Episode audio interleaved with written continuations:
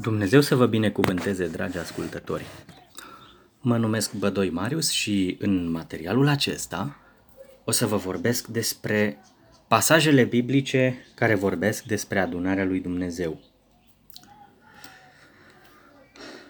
Pentru că sunt foarte multe confesiuni numite biserici sau adunări creștine în lume, vom consulta Sfânta Scriptură care, în care este revelația uh, cuvântului lui Dumnezeu ca să cunoaștem cum este adunarea și ce mărturisește ea, de exemplu, despre Mântuitorul ei, care este Isus Hristos, Fiul lui Dumnezeu. Vom începe prima dată cu Evanghelia după Matei, capitolul 16, versetele de la 13 la 19. Iar când a venit Isus în părțile cezarei lui Filip, i-a întrebat pe ucenicii lui, spunându-le, Cine spun oamenii că sunt eu fiul omului? Și ei au spus, unii spun că ești Ioan Botezătorul, alții Ilie, iar alții Ieremia sau altul dintre proroci. Deci, iată, oamenii aveau tot felul de păreri pe vremea aceea despre cine este Domnul Isus Hristos. Și astăzi, mulți oameni, multe feluri de învățătură de religie creștină au tot felul de învățături diferite despre cine este Isus Hristos. Să citim în continuare. El le-a spus, Dar voi cine ziceți că sunt eu? Și Simon Petru, răspunzând, a zis, Tu ești unsul, Fiul Dumnezeului celui viu. Notă. Cuvântul grecesc Hristos înseamnă în românește unsul. De aceea, în orice traducere, în orice limbă, trebuia tradus ca unsul. În engleză, the anointed, în românește unsul. Nu trebuia lăsat Hristos în grecește.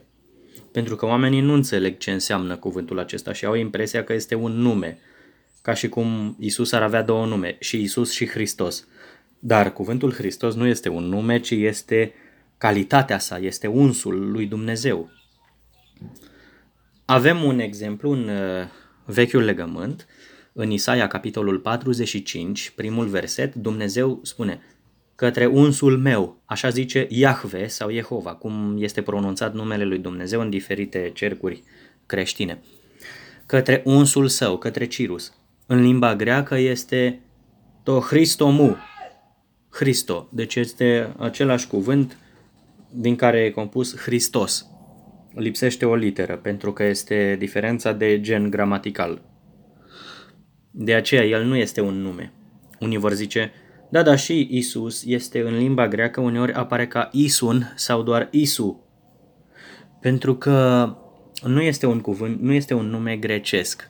Și uh, în limba greacă de pe vremea aceea nu avea prepoziții uh, ale cazului dativ uh, ale cazului genitiv, al, a, ai, ale lui cutare, ca să fie ca la noi. La noi, în limba română, nu se schimbă numele, indiferent că este la plural, uh, că uh, cazul este la plural. De exemplu, putem să spunem al lui George sau a lui George sau ale lui George sau ai lui George. Nu se schimbă. Nu vreau să intru prea mult în detaliu cu genurile gramaticale. deci, ce răspunde Simon Petru? Tu ești unsul, Fiul Dumnezeului celui viu. Vă spuneam, cuvântul Hristos pe care îl găsiți în majoritatea traducerilor biblice în limba română înseamnă în românește, de fapt, unsul sau cel uns. Acum, ce înseamnă aceasta? Bineînțeles că traducând uh, corect, ne dă de înțeles că este un om împuternicit special al lui Dumnezeu. Și nu numai că este unsul, este și Fiul Dumnezeului celui viu. Sunt uh, puse împreună aceste numiri ale lui Isus, aceste titluri, aceste calități. Um, să citim mai apoi pasajul și apoi vom discuta despre el. Și Isus, răspunzându-i, i-a spus, Ferice de tine, Simon, fiul lui Iona, pentru că nu carnea și sângele ți-au descoperit ție aceasta, ci tatăl meu care este în ceruri. Deci, Simon Petru nu a ajuns la concluzia aceasta că Isus este unsul fiul Dumnezeului celui viu printr-un fel de proces îndelungat de gândire. Nu. Sau căutând anumite detalii personal. Nu. El a primit un fel de descoperire cerească a faptului că Isus e unsul. În conștiința lui. Adică, orice adevăr la care ajungi să-l cunoști și să-l înțelegi, este specificat în Biblie că l-ai primit de la Dumnezeu, din cauza că El este sursa și rădăcina acelui adevăr, originea acelui adevăr. deci, uh, să facem un context. Astăzi, mare parte dintre adunări au păreri diferite despre Isus Hristos. Și dacă vă pun pe listă câteva, cunoașteți diferența dintre Uh, cei care cred învățătura despre Sfânta Treime din care fac parte catolicii, ortodoxi, penticostalii, baptiștii, adventiștii de ziua șaptea, creștinii după Evanghelie, harismaticii, luteranii și o altă tabără este uh, cea care crede în două persoane cu natura asemănătoare, Tatăl și Fiul, din care fac parte adventiștii non-trinitarieni, precum mișcarea pro-advent sau cei de la Divina Vindecare, sau unele grupuri uh, care nu se numesc într-un fel, sau mai sunt, de exemplu, martorii lui Jehova care cred că Domnul Isus a început să a fost adus în existență de Dumnezeu înainte de creație, fiind o creație a lui Dumnezeu și nu fiind de o natură dumnezeiască ca a Tatălui. Sunt martorii lui Jehova și toate ramificațiile lor. Uh, este ideologia lui Ișfa Alin, uh, calea creștină, Ehm, mai sunt, uh, de fapt, aceste mișcări provin din arieni. Alții cred că Domnul Isus Hristos este însuși Dumnezeu Tatăl nostru, care ar fi luat trup omenesc.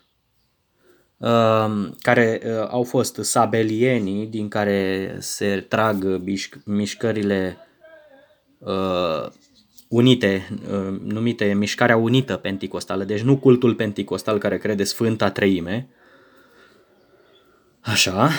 Um, și Sfânta Treime crede că Domnul Isus Hristos face parte dintr-o familie de persoane dumnezeiești, din trei, ca și cum ar zice cineva, trei frați Dumnezeu, trei frați din familia Dumnezeu, cu puteri egale, cu existență fără început și așa mai departe, dintre care El este Dumnezeu Fiul, din cauza că El se întrupează ca om. Vă spuneam că catolicii, ortodoxi, evanghelicii, penticostalii, baptiștii și adventiștii de ziua șaptea și harismaticii și luteranii cred aceste lucruri. Mai există oameni care spun că Domnul Isus Hristos a fost născut dintr-o familie normală de oameni, dar a fost adoptat la botezul lui la aproape 30 de ani ca fiul lui Dumnezeu. Aceștia sunt numiți adopționiști. Unii adopționiști mărturisesc uh, și Uh, mărturisesc diferit faptul că Domnul Isus Hristos a fost conceput de Dumnezeu în fecioară, dar, nu, dar că nu acest lucru constituie faptul că Domnul Isus e Fiul lui Dumnezeu. Și musulmanii spun la fel că Dumnezeu l-a procreat pe Isus Hristos într-o fecioară, dar nu că este Fiul lui Dumnezeu. Printre aceștia mai sunt uh, și unitarienii, care sunt uh, o biserică mai îndepărtată de scriptură, de izvoarele biblice, Uh, chiar dacă ei cred că Domnul Isus Hristos este un om, ei îl numesc pur și simplu cel mai bun dintre oameni, cel mai mare învățător și așa mai departe.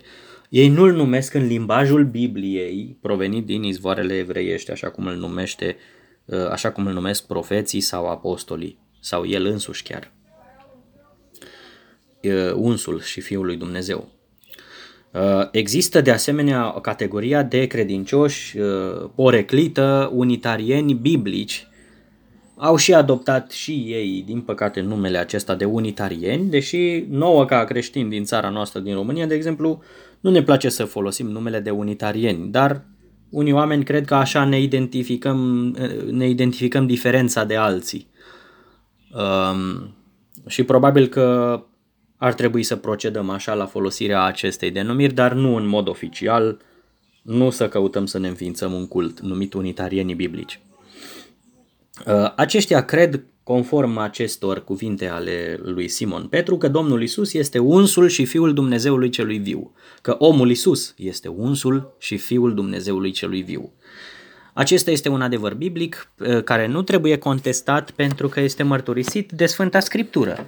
Și pe care nu un credincios din Scriptură l-a cunoscut din greșeală într-un mod greșit. Și Domnul Isus nici nu îi spune lui Simon Petru că a cunoscut doar jumătate dintre lucruri, deoarece el este însuși Dumnezeu. Din moment ce descoperirea de la Tatăl din ceruri cu privire la Isus Hristos este că El este unsul, adică Hristosul, cel uns și Fiul Dumnezeului celui viu. El nu are cum să fie însuși Dumnezeul cel viu din moment ce este Fiul lui. Am, adău- am făcut această paranteză mai lungă cu explicarea identității lui Isus Hristos pentru că este important din moment ce face parte din credința adevăratei adunării de creștini. Acum vă dați seama prin, ace- prin acest lucru că există în uh, perioada noastră și uh, chiar și înainte de perioada noastră multe feluri de adunări care cred lucruri diferite. Vi le-am enumerat mai devreme și puteți să le identificați în lumea voastră.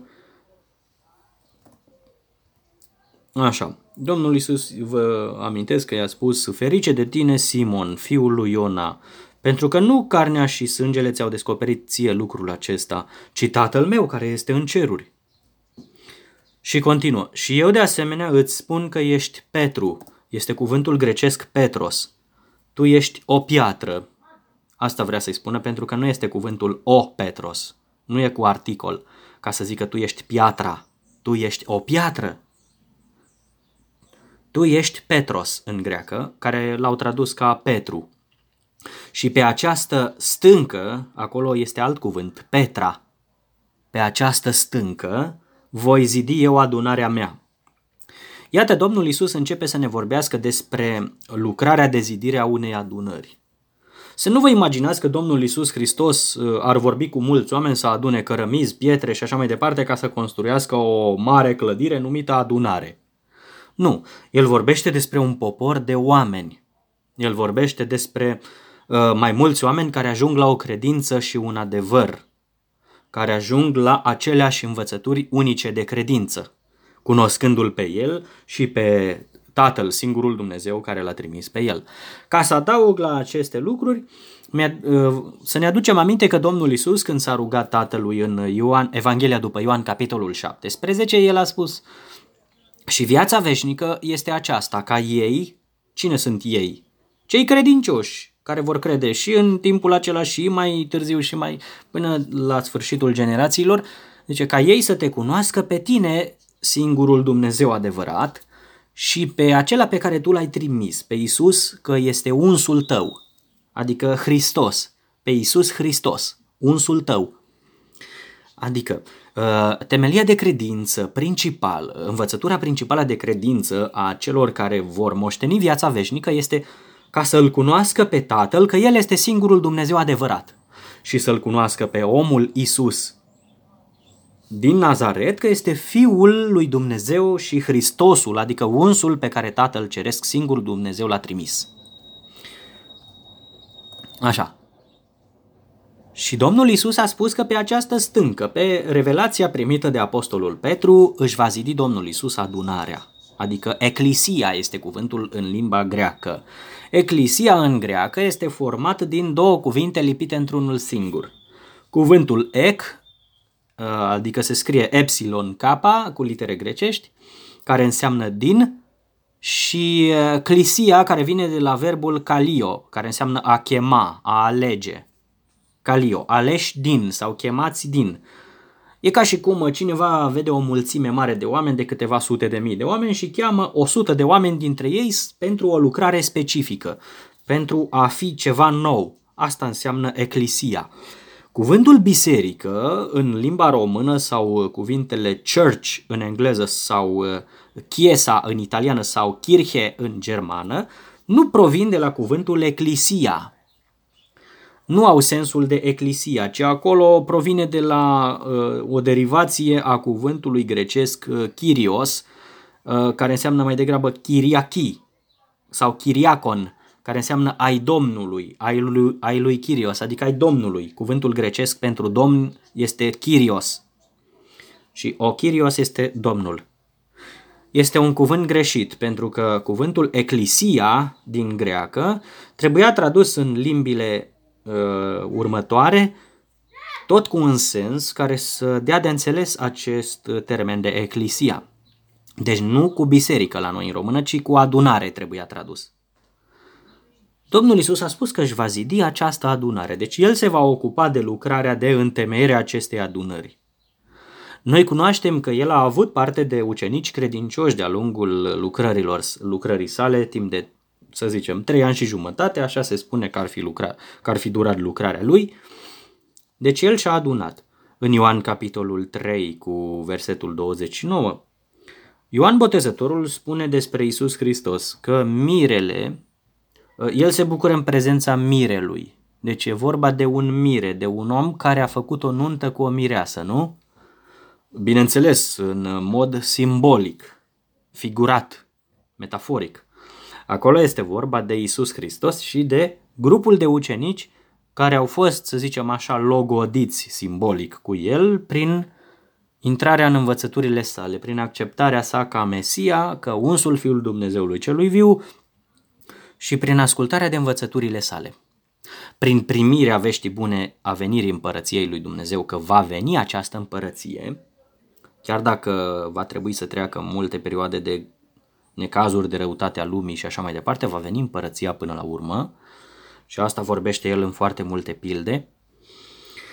Și um, să asculte de învățăturile sale cu privire la lucrurile vieții, la a trăi viața într-un mod nou, după voia lui Dumnezeu care l-a trimis să dea aceste învățături, să învețe pe oameni cuvintele acestea ale adevărului. Um, și iată ce continuă să-i spună Domnul Isus lui Simon, care se numea Chifa sau Petru. Și eu îți voi da cheile împărăției cerurilor. Și orice vei lega pe pământ, va fi legat în ceruri și orice vei dezlega pe pământ, va fi dezlegat în ceruri. Unii au făcut atâta abuz mai, presu, mai bine spus, romano-catolicii au făcut atâta abuz de acest verset ca să-și permită să facă tot felul de năzbâtii și de nenorociri pe planetă, stricând mărturia curată a adunării lui Dumnezeu, băgându-se în adunări și ridicându-se deasupra semenilor lor, deasupra fraților de, de credință și poruncindu-le tot felul de, de nenorociri și de învățături stricate și care mai de care mai nenorocite zicând că ei au dreptul acesta din moment ce prin succesiune de la Sfântul Petru au dreptul acesta să învețe pe oameni tot ceea ce învață și să le poruncească tot ce vor ei și nimeni nu are dreptul să le conteste hotărârile și uh, deciziile. Dar nu așa a vrut să spună Domnul Isus. Nu i-a zis lui Simon, vezi că tu ești conducătorul apostolilor și orice vrei tu să faci și să spui celorlalți, va fi confirmat și de mine și de Tatăl Ceresc, și orice vei vrea să respingi va fi respins și de mine și de Dumnezeu. Nu, în niciun caz.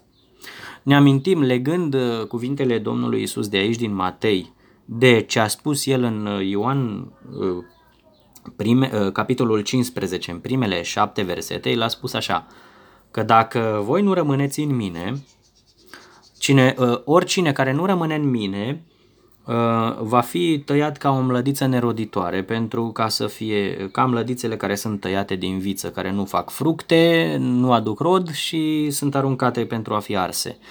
Și uh, în versetul 7 spune așa, dacă rămâneți în mine și dacă rămân în voi cuvintele mele, cereți orice veți vrea și vi se va face. Deci Domnul Isus a pus această condiție.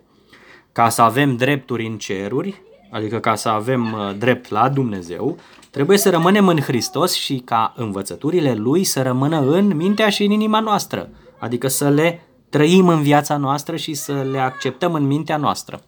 Asta înseamnă. Romano-catolicii, bineînțeles că n-au făcut asta, pentru că ei uh, nu se conformează cuvintelor Domnului Isus Hristos din Noul Testament. Și care de fapt au fost păzite de mulți dintre prorocii din uh, vechiul legământ. Nu mă refer la ziua sabatului sau la tăierea împrejur sau la ținerea sărbătorilor evreiești sau la ferirea de a nu mânca uh, carne necurată, ci mă refer la comportamentul de sfințenie, mă refer la uh, smerenie, mă refer la sinceritate, mă refer la a face lucrurile în viață cu în adevăr și în dreptate, nu în minciună și fățărnicie.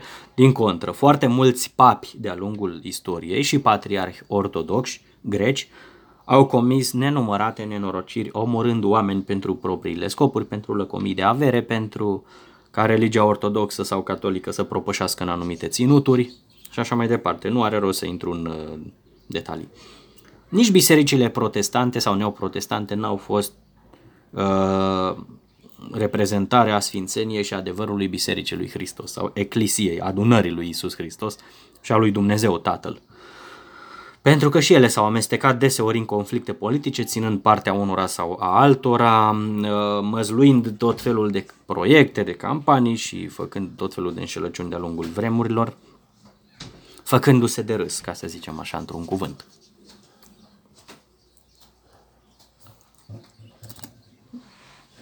Deci ați văzut uh, mărturiile acestea ale adevărului în Matei 16 și acum avem un alt pasaj care ne dă alte detalii despre desfășurarea lucrurilor într-o adunare creștină.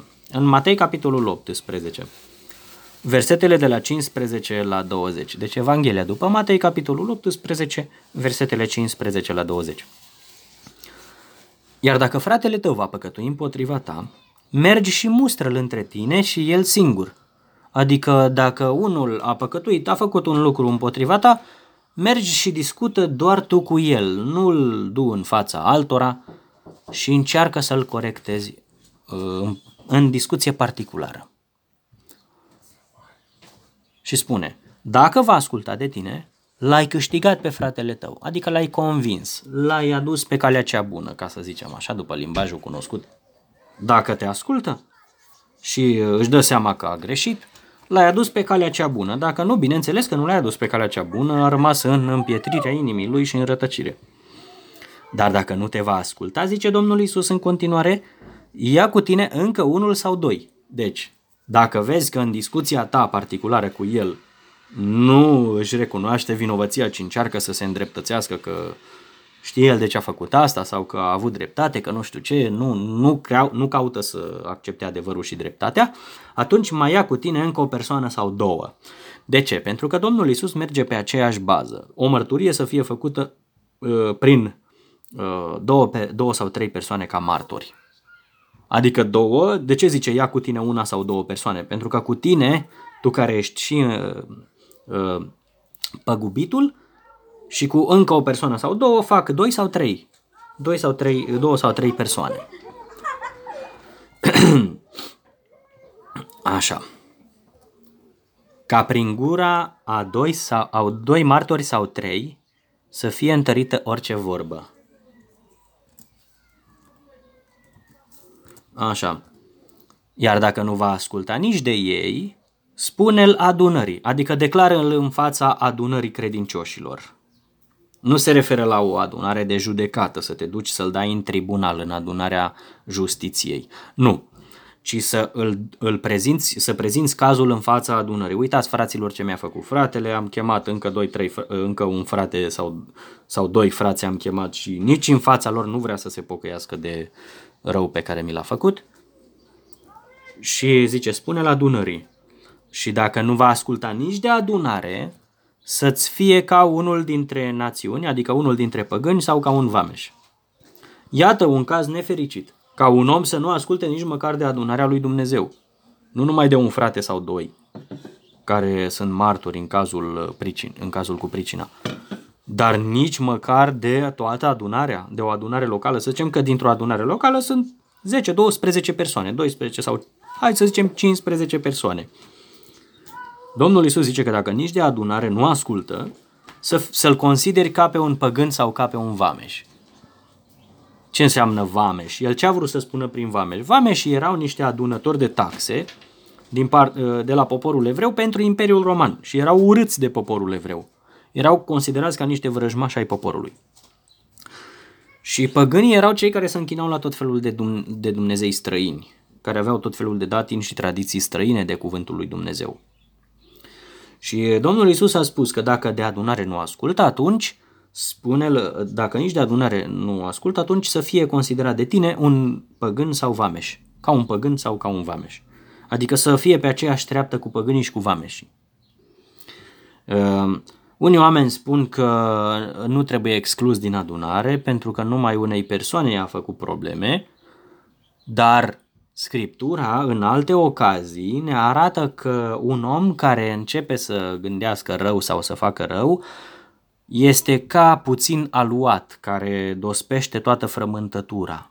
Și Pavel ne spune să, ne, să măturăm aluatul cel vechi, pentru că noi suntem o frământătură nouă, așa cum și suntem un, uh, o lucrare nouă, spune.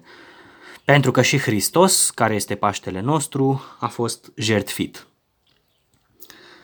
și spune să continuăm să ținem această sărbătoare, adică ce sărbătoare? Nu Paștele din vechiul legământ dinainte de Hristos, ci să ținem sacrificarea lui Isus Hristos. Prin faptul că luăm cina, prin asta o ținem și ă, nu numai asta, dar și ca o sărbătoare continuă în viața noastră, care ține în fiecare zi, prin faptul că în fiecare zi măturăm aluatul cel vechi al păcatului din noi, din viața noastră și din casa noastră și spune că să ținem această sărbătoare în continuare, adică să sărbătorim în fiecare zi, în fiecare oră, în fiecare minut, faptul că Isus a fost sacrificat pentru noi, având în noi nu aluatul fățărniciei și al, al răutății, ci să avem în noi azimile curăției și ale adevărului. Deci să fim plini de curățenie și de adevăr, atât în uh, sufletul nostru, în mintea noastră, cât și în viața noastră, în modul în care trăim fiecare lucru. Uh, și spuneam că uh, nu se referă la faptul că nu, numai pentru tine trebuie să fie considerat, dar din moment ce un om nu ascultă de adunare, asta nu înseamnă că el va rămâne în continuare mădular al adunării, membru uh, al adunării.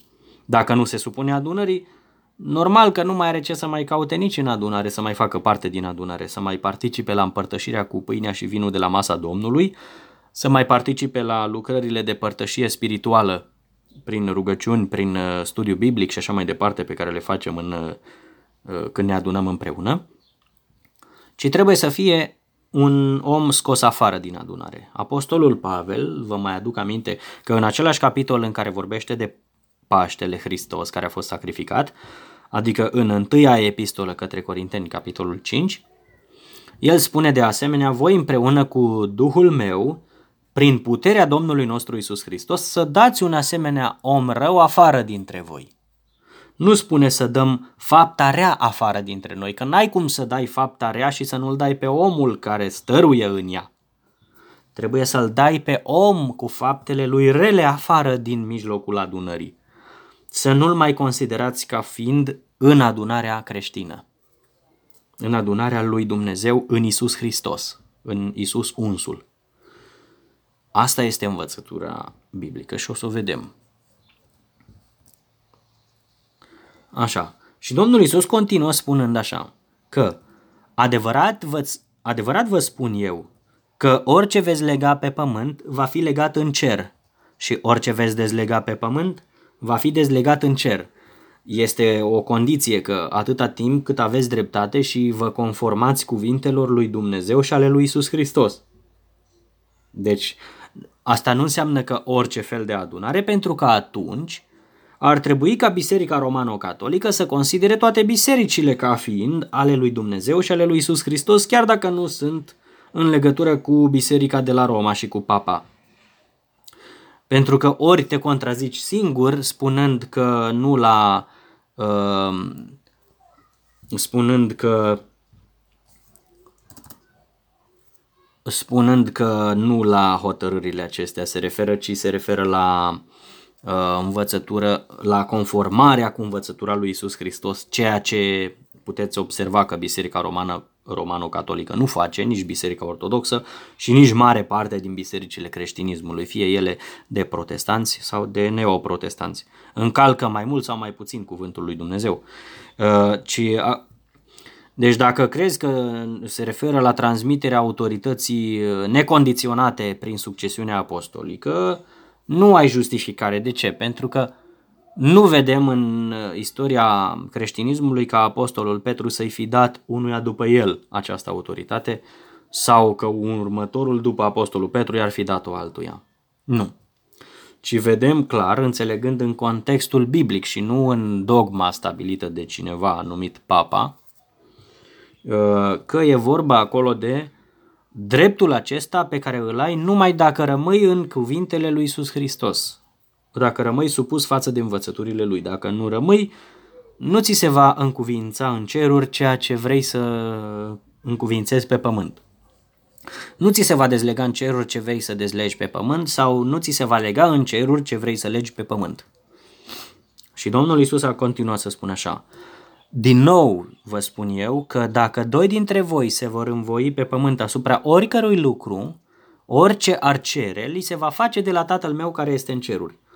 Domnul Isus vorbește deja în contextul în care cei doi care se învoiesc sunt credincioși adevărului. Deci nu zice că doi oameni oarecare uh, necredincioși, uh, păcătoși, homosexuali, uh, bețivi, hoți, criminali se vor aduna pe pământ și vor cere de la Tatăl Ceresc nu știu ce lucru, oricare lucru, li se va da.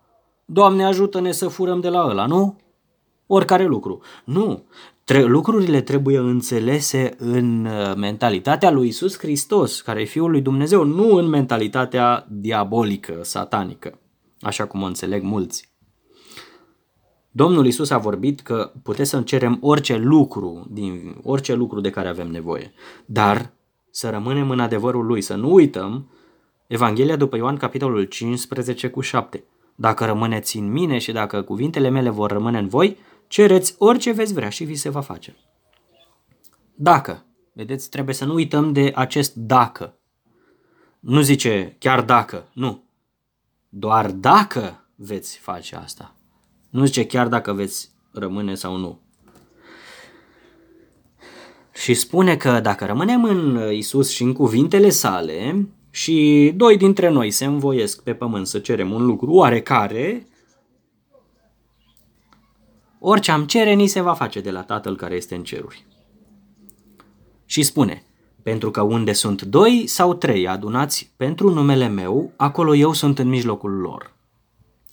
Aici nu mai este vorba doar despre a judeca o problemă, ci este vorba de a constitui adunare. Deci trecem peste înțelesul din versetele trecute, pentru că cuprinde mai mult. Cuprinde și ce s-a vorbit mai sus, dar cuprinde mai mult și anume ce putem înțelege ca detalii de aici. Putem înțelege că oriunde, în orice loc, nu contează, deci nu este un numai un anumit loc sfânt pe pământ. În orice loc unde se vor aduna doi sau trei pentru numele Domnului Isus, adică Domnul Isus ne arată că o adunare de credincioși, o părtășie autentică de credincioși poate să fie considerată de Isus Hristos de la două persoane care cred în El. Pentru că n-ai cum să te aduni pentru numele Domnului Isus Hristos dacă nu crezi în El, dacă nu înțelegi voia Lui și cuvintele Lui. Dar de asta a zis Domnul Isus, că oriunde, pentru că unde sunt doi sau trei adunați pentru numele meu, acolo eu sunt în mijlocul lor. Deci, în orice loc unde se adună doi sau trei credincioși pentru numele lui Isus Hristos, acolo este El în mijlocul acestor doi sau trei credincioși. Apo- Domnul Isus Hristos a, a spus min, numărul minim de la care poate să fie considerată o adunare.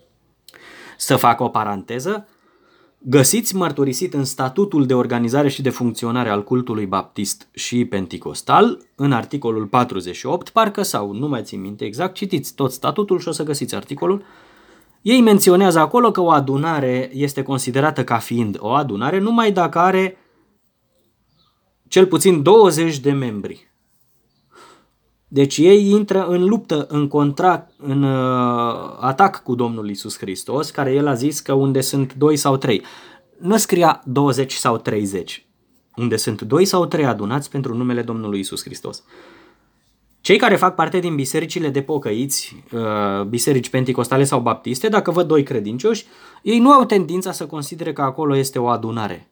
Pentru că ei o adunare uh, ei când se gândesc la adunare, se gândesc numai la o clădire specială unde se adună mai mult, unde se adună cel puțin 20 de persoane. Bine, nu toți. Unii oameni cred că este vorba de o clădire unde se adună chiar și doi oameni, dar este vorba de ei când e vorba de o adunare, ei se referă la o clădire. Dar Domnul Isus și apostolii în Noul Testament nu se referă niciodată la adunare ca fiind o clădire pe care oamenii o construiesc. O să vedem pe parcursul pasajelor biblice.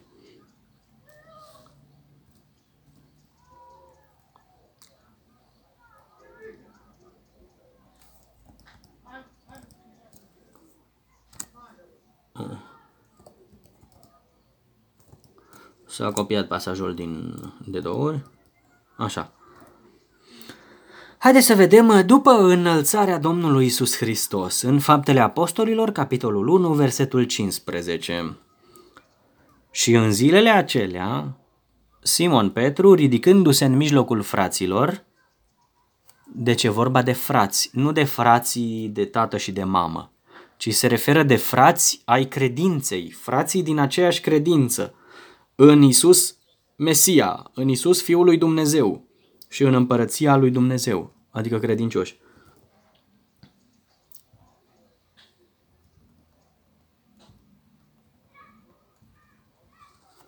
Ridicându-se în mijlocul fraților, deci ce înseamnă că s-a ridicat? Înseamnă că el uh, s-a ridicat în picioare, așa, și mulțimea celor adunați era de aproape 120. Deci nu zice că erau 120, zice aproape 120. Ei aveau anumite numere pe care le foloseau ca aproximație. Dar nu înseamnă că numărul ăla era chiar atâta, zice aproximativ 120, adică nu se știe exact dacă chiar 120 erau, poate erau 118, 117, 119, deci cam în jur de 120, asta vrea să spună pentru că acela era un număr care însemna ceva pe vremea aceea, exact cum se folosesc astăzi la, în timpurile noastre unitățile de 5, 10, 20, 100, 1000, aproximativ 1000, aproximativ un milion și așa mai departe. A spus. Deci asta am văzut în Faptele Apostolilor, capitolul 1 cu 15. Deci era o adunare de credincioși într-o cameră, într-o casă, erau aproximativ 120 de credincioși, de frați și surori, și Petru s-a ridicat în mijlocul lor să vorbească ceva.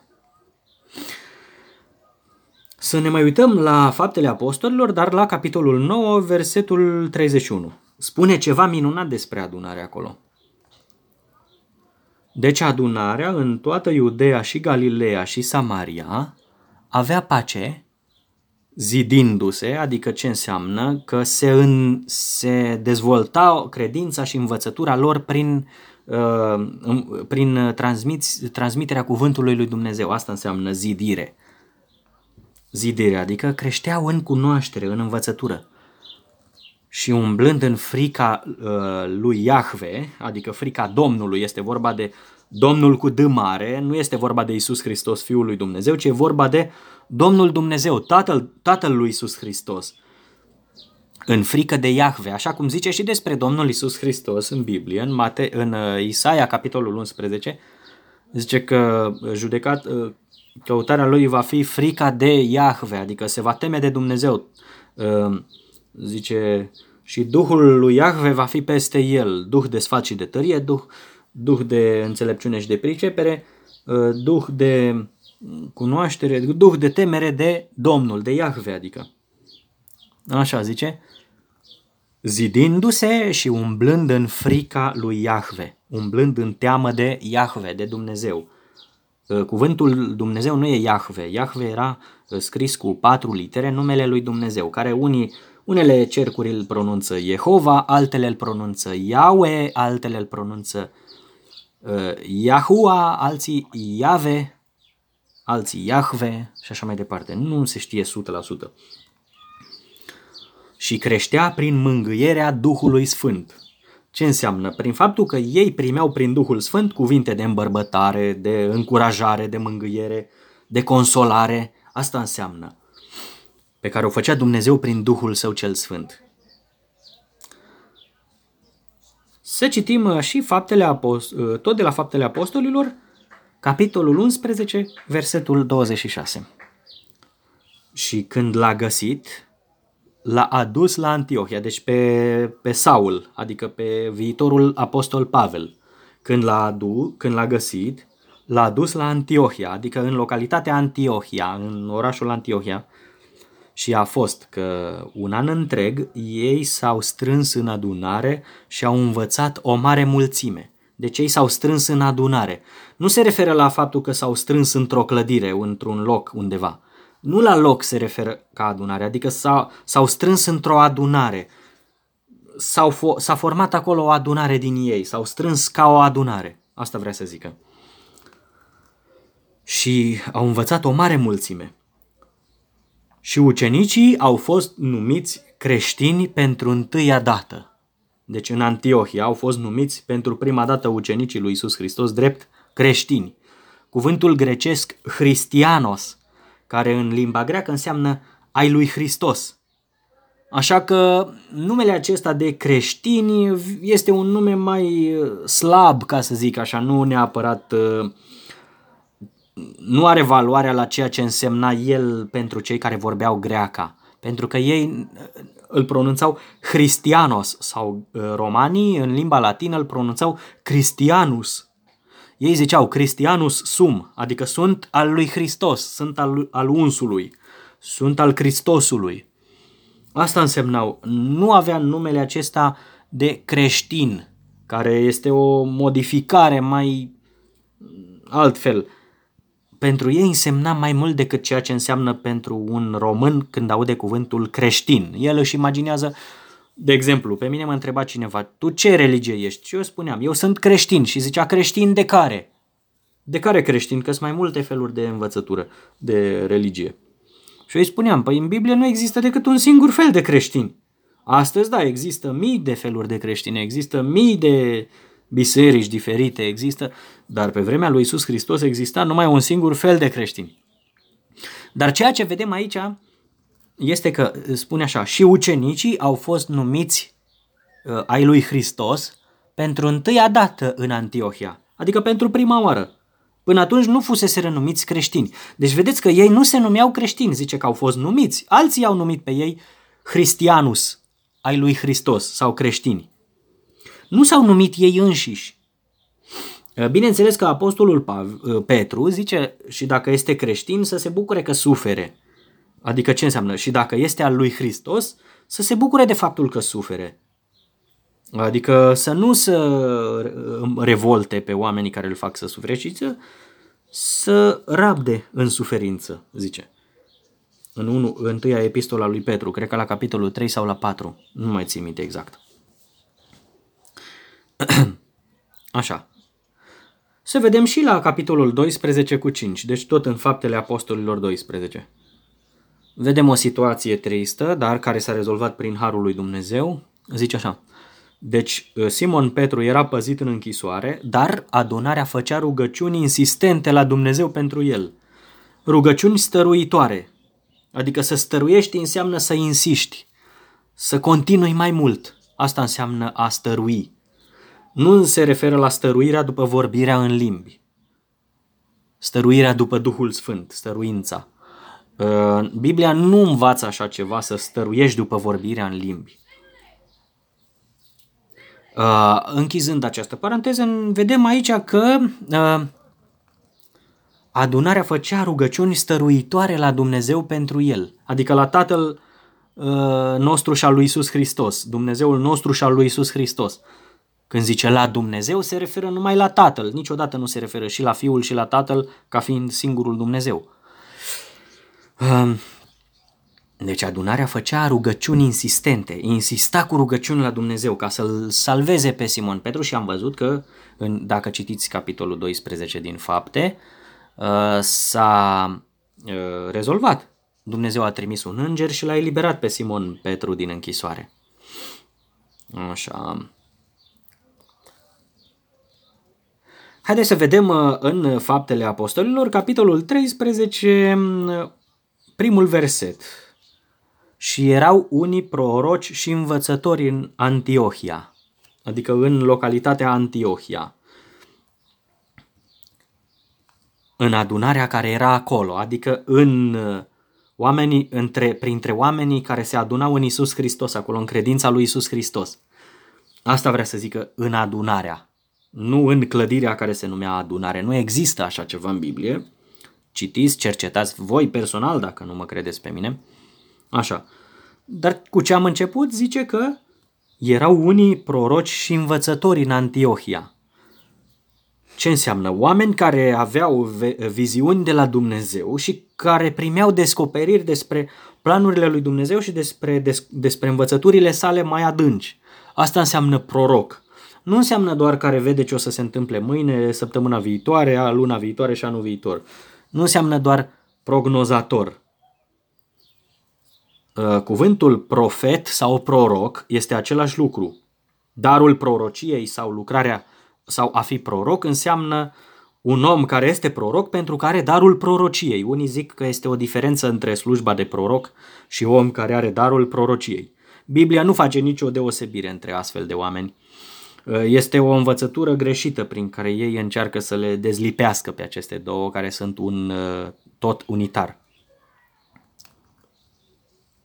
și învățători. Deci erau și ei, acești oameni erau și proroci și învățători în Antiohia, în adunarea care era acolo. Și vedem care sunt aceștia, Barnaba și Simeon, numit Niger. Niger în limba aia însemna negriciosul, un om negru la piele, ca un african putem să zicem, Nigerus, probabil în limba latină, în greacă nu știu, nu m-am uitat cum sună.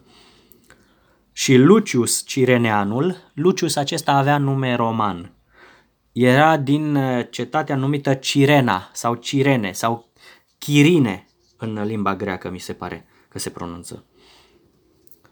Și Manaen, care fusese crescut împreună cu Irod tetrarhul, deci Manaen acesta, unul dintre prorocii și învățători, fusese crescut cu regele Irod de pe vremea aceea, tetrarhul, adică care conducea patru regiuni ca regat cred că, de la, de la tetras, din greacă, care înseamnă patru, tetrarhos, conducător a patru ceva, a patru regiuni. Și Saul.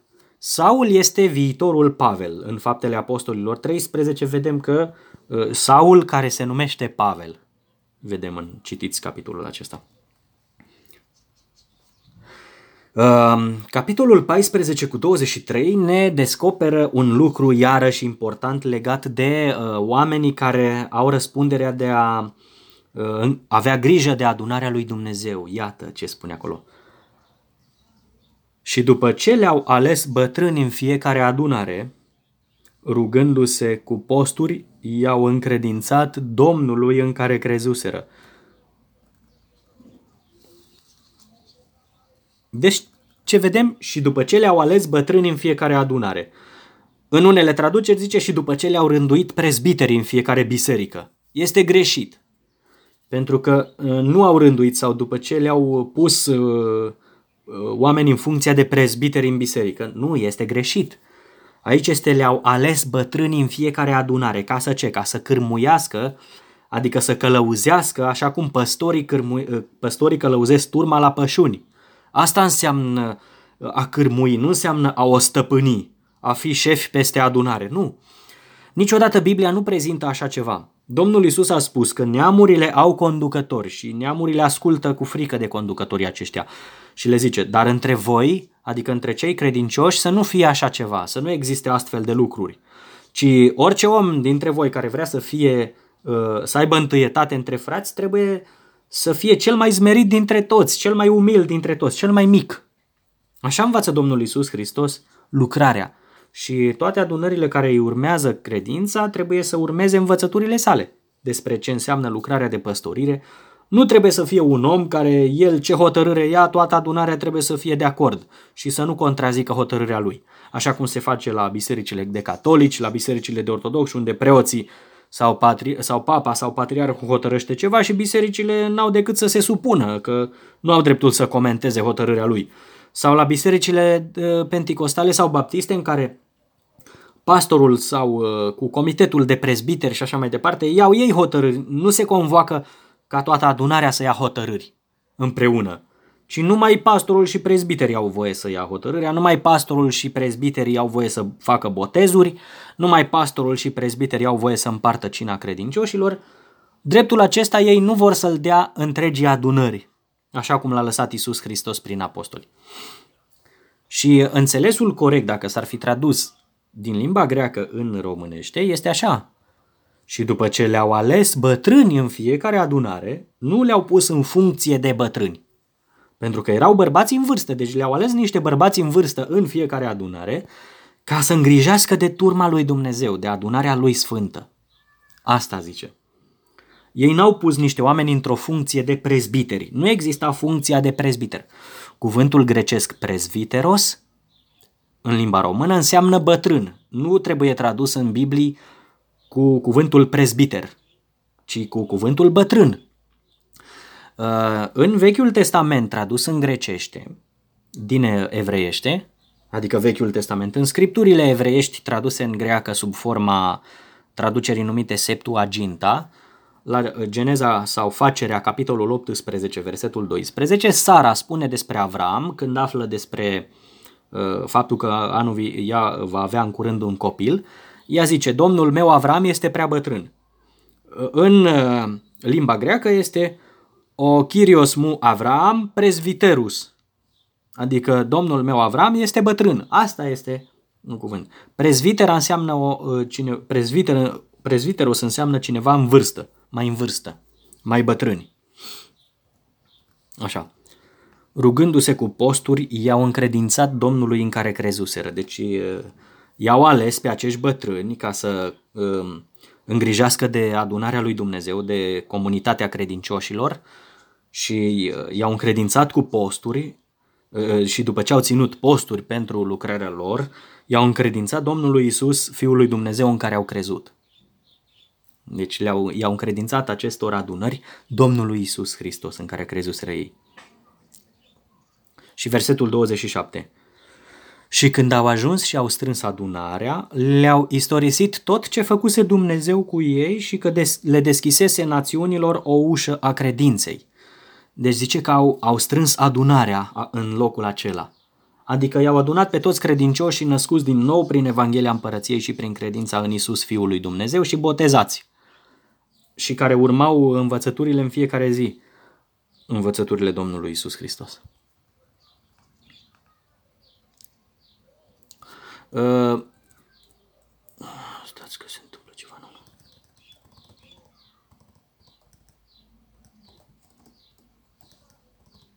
Imediat.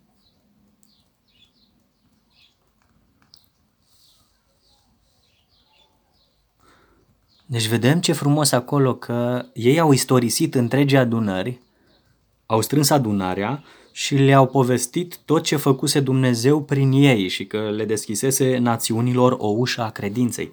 Slăvit să fie Dumnezeu care a deschis națiunilor din care și noi românii din vremea de astăzi facem parte, ne-a deschis și nouă o ușă a credinței.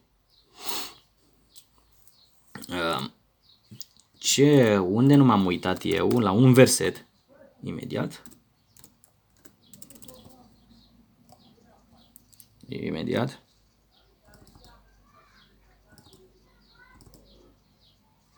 Așa, după ce și-au recunoscut ei vina că l-au răstignit pe Domnul Isus în fapte capitolul 2, trebuia să citesc mai înainte și pasajul acesta, dar nu-i prea târziu, uh, acolo este scris de la versetul 38. Și Simon Petru le-a zis, Pocăiți-vă și fiecare din voi să se boteze pentru numele lui Isus Hristos, adică lui Isus cel uns sau unsul, spre iertarea păcatelor voastre și apoi veți primi darul Sfântului Duh. Uh, aici darul Sfântului Duh nu este vorba de o harisma a Duhului Sfânt, care e vorbirea în limbi sau prorocia sau alt dar, ci se referă la Duhul Sfânt promis că va fi dat ca un dar, un, un dar oamenilor. Este cuvântul dorean în limba greacă, nu harisma sau harismata deoarece pentru voi este promisiunea și pentru copiii voștri și pentru toți cei de departe pe cât îi va chema Iahve Dumnezeul nostru. Deci, promisiunea aceasta e valabilă pentru toți cei din toate vremurile care vor crede în Isus, Fiul lui Dumnezeu și în Evanghelia Împărăției și se vor boteza în El. Și cu multe alte cuvinte, mărturisea și îi îndemna, spunându-le, Salvați-vă din generația aceasta stricată, Aceia deci care au primit cuvântul lui au fost botezați. Și în ziua aceea s-au adăugat cam 3000 de suflete. Și ei stăruiau, adică uh, participau insistent în învățătura și în părtășia apostolilor, adică aveau părtășie cu apostolii și continuau în învățăturile lor, în frângerea pâinii, adică în uh, faptul că luau cina Domnului, se împărtășeau din uh, paharul de vin și din pâinea care arată spre sângele lui Isus și spre trupul său răstignit, și în rugăciune și se rugau împreună. Deci ei aveau o învățătură din care învățau din cuvintele lui Isus pe care el i-a învățat pe ei și din scrierile profeților dinainte de Isus, Ieremia, Ezechiel și așa, psalmi din proverbe, studiau, învățau, ă, frângeau pâinea, adică luau cina și se rugau împreună. Stăruiau în toate acestea și fiecare suflet a fost cuprins de teamă și multe minuni și semne se făceau prin apostoli. Și toți cei care credeau erau împreună și aveau toate în comun și își vindeau proprietățile și bunurile și le împărțeau tuturor după cum avea fiecare nevoie. Și în fiecare zi, stăruind într-un gând în templu, adică se adunau la templu în Ierusalim uh, pentru iudei ca să vorbească despre Isus și despre Evanghelia sa uh, evreilor. Și frângând pâinea prin case, își luau hrana cu bucurie și curăție de inimă, lăudându-l pe Dumnezeu și fiind plăcuți întregului popor, iar Iahve adăuga în fiecare zi pe cei care erau salvați. Deci am citit acest pasaj, ați văzut? Un pasaj foarte frumos.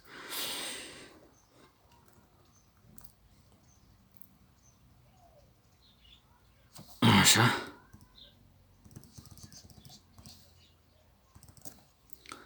Faptele Apostolilor, capitolul... Imediat. Nu știu ce se întâmplă aici.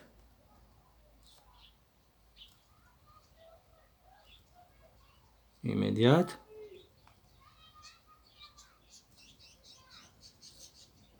Să ajung la capitolul 15.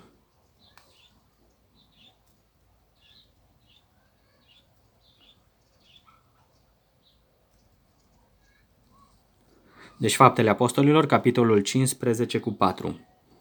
Și când au ajuns la Ierusalim, au fost primiți bine de adunare, adică de comunitatea credincioșilor în Isus Hristos, și de apostoli și de bătrâni, și le-au istorisit tot ce făcuse Dumnezeu prin ei. Deci le-au povestit. Au fost primiți bine de adunare, spune acolo. Deci, iată, adunarea îi primea bine pe toți cei prin care Dumnezeu lucra și care mărturiseau credința. Și versetul 22. Atunci li s-a părut potrivit apostolilor și bătrânilor împreună cu întreaga adunare, deci adunarea a luat parte la decizie, nu numai apostolii și bătrânii, așa cum fac liderii comunităților religioase din ziua de astăzi, numai ei hotărăsc. Multe lucruri nu le aduc la cunoștința adunării decât după ce au fost hotărâte. Și adunarea își dă seama că trebuie să le accepte vrând nevrând. Așa zice, să trimită bărbații aleși dintre ei la Antiohia împreună cu Pavel și Barnaba, pe Iuda numit Barsabas și pe Sila, bărbați conducători între frați. Deci erau oameni cu vază între frați, adică oameni care uh, aveau un uh, spirit de conducător, adică de, de oameni care se pricep bine la lucrarea lui Dumnezeu și care conduc bine între credincioși nu care sunt șefi peste adunare. Deci vă mai aduc aminte că ei nu se comportau ca niște lideri, ca niște șefi. Faptele Apostolilor, alt capitol, 16, versetul 5. Adunările deci erau întărite în credință și creșteau la număr în fiecare zi. Deci iată ce spune, că nu se referă nici aici la nicio clădire, vedeți? Adunările deci erau întărite în credință ce frumos, vedeți? Și creșteau la număr în fiecare zi. Pe vremea aceea, da, dar apostolii uh, Domnului Isus Hristos și chiar și el însuși uh, au mărturisit că mulți oameni se vor lepăda de credință odată cu trecerea timpului, credința va scădea. Uh, mulți oameni vor începe să se depărteze de la credință prin viclenia învățătorilor mincinoși Și avem la Matei capitolul 7 cu versetele de la 13 la 27, cred că spune acolo. Uh, mai avem la Matei capitolul 24, versetele 5 și 11. Uh, mai avem, desigur, cuvintele apostolului Pave, uh, Luca, capitolul ale Domnului Isus, mă scuzați, m-am bălbăit un pic, tot cuvintele Domnului Isus, dar la Luca, capitolul 18, unde spune că atunci când va veni Fiul omului pe pământ va mai fi credință, va mai găsi, el oare credință. Uh, apoi mai găsim cuvintele apostolului Pavel, care a spus în Faptele Apostolilor, capitolul 20, capitolul 20 cu versetele 29 și 30, despre uh, unii care vor intra în adunări și vor învăța lucruri stricate și vor abate pe oameni de la adevăr, de la credința biblică. Și iată că se întâmplă frecvent, din păcate, lucrul acesta. Și nu de acum, nu de 100 de ani, nu de 1000 de ani, chiar de la uh, de după moartea apostolilor au început.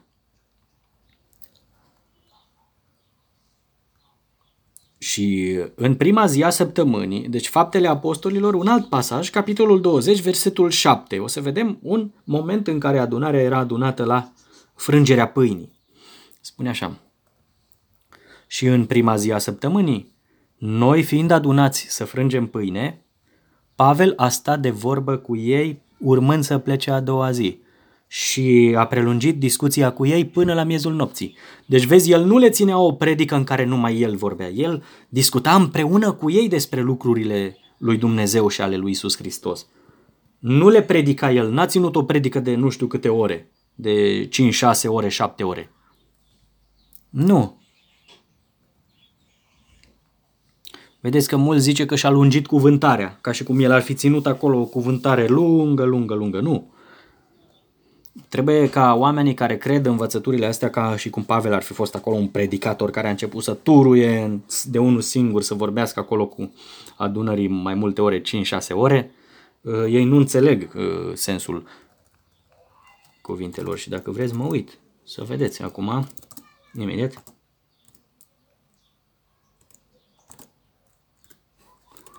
Hai să dau um,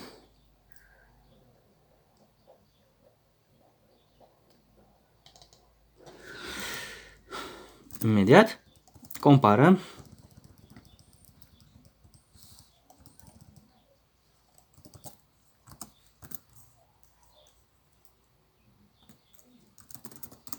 Cum sună în greacă, în textul patriarhal acest lucru? Ia să vedem. Entheti mia ton savato, ton savaton, de fapt, nu ton savaton, ton savato, sinigmenon ton Mathiton, clase Arton, ο Παύλος διεγελέτο αυτής μέλλον εξιένε τη επαυρίων παρετίνεν τε των λόγων μέχρι μεσονύκτιου.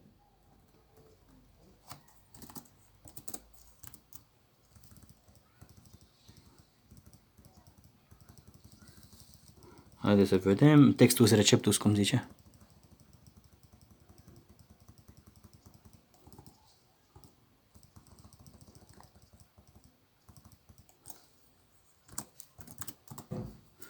Așa.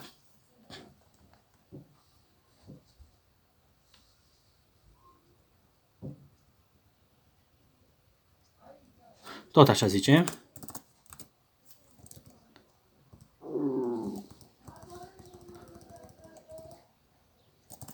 Deci, așa este.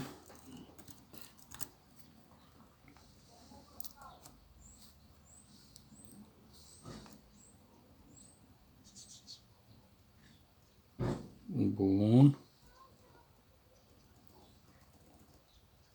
Deci în, zi, în prima zi a săptămânii, noi fiind adunați să frângem pâinea sau să frângem pâine, Pavel a stat de vorbă cu ei, deci vedeți, a stat de vorbă cu ei, urmând să plece a doua zi.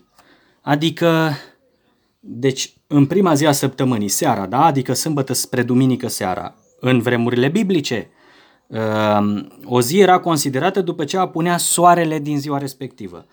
Cum ar veni? Ehm, duminica începea de când soarele apunea sâmbătă seara și așa facem și noi. Noi sâmbătă seara ne adunăm, ehm, ne zidim din cuvântul lui Dumnezeu, din, script, din scripturi, prin cuvântul lui Dumnezeu, participăm prin cina Domnului la împărtășirea amintirii cu sângele și trupul Domnului Isus Hristos, sau trupul și sângele lui Domnului Isus Hristos uh, și acest lucru îl facem sâmbătă seara când soarele apune, că începe prima zi a săptămânii, duminica. Și și-a prelungit discuția cu ei până la miezul nopții. Și versetul 17 uh, și 28. Iar din Milet, trimițând la Efes, i-a chemat pe bătrânii adunării. Deci, vedeți, nu a chemat niște prezbiteri ai adunării, zice, i-a chemat pe bătrânii adunării, adică pe frații în vârstă care aveau grijă de adunare. I-a chemat pe bătrânii din adunare. Și versetul 28 ce zice? Luați seama deci la voi înșivă și la toată turma în care v-a pus Duhul Sfânt supraveghetori. Deci nu zice în care vi s-a dat funcția de episcopi. Nu este așa ceva în care cultul v-a dat funcția de episcopi, nu cultul. Duhul Sfânt v-a pus supraveghetori în adunare. Așa spune Biblia. Să păstoriți adunarea lui Dumnezeu, pe care a cumpărat-o cu sângele propriului său fiu. Deci voi asta trebuie să faceți ca bătrâni, asta spune Scriptura. Să păstoriți adunarea lui Dumnezeu, adunarea Domnului, a lui Iahve, Dumnezeu, pe care el a cumpărat-o cu sângele propriului său fiu.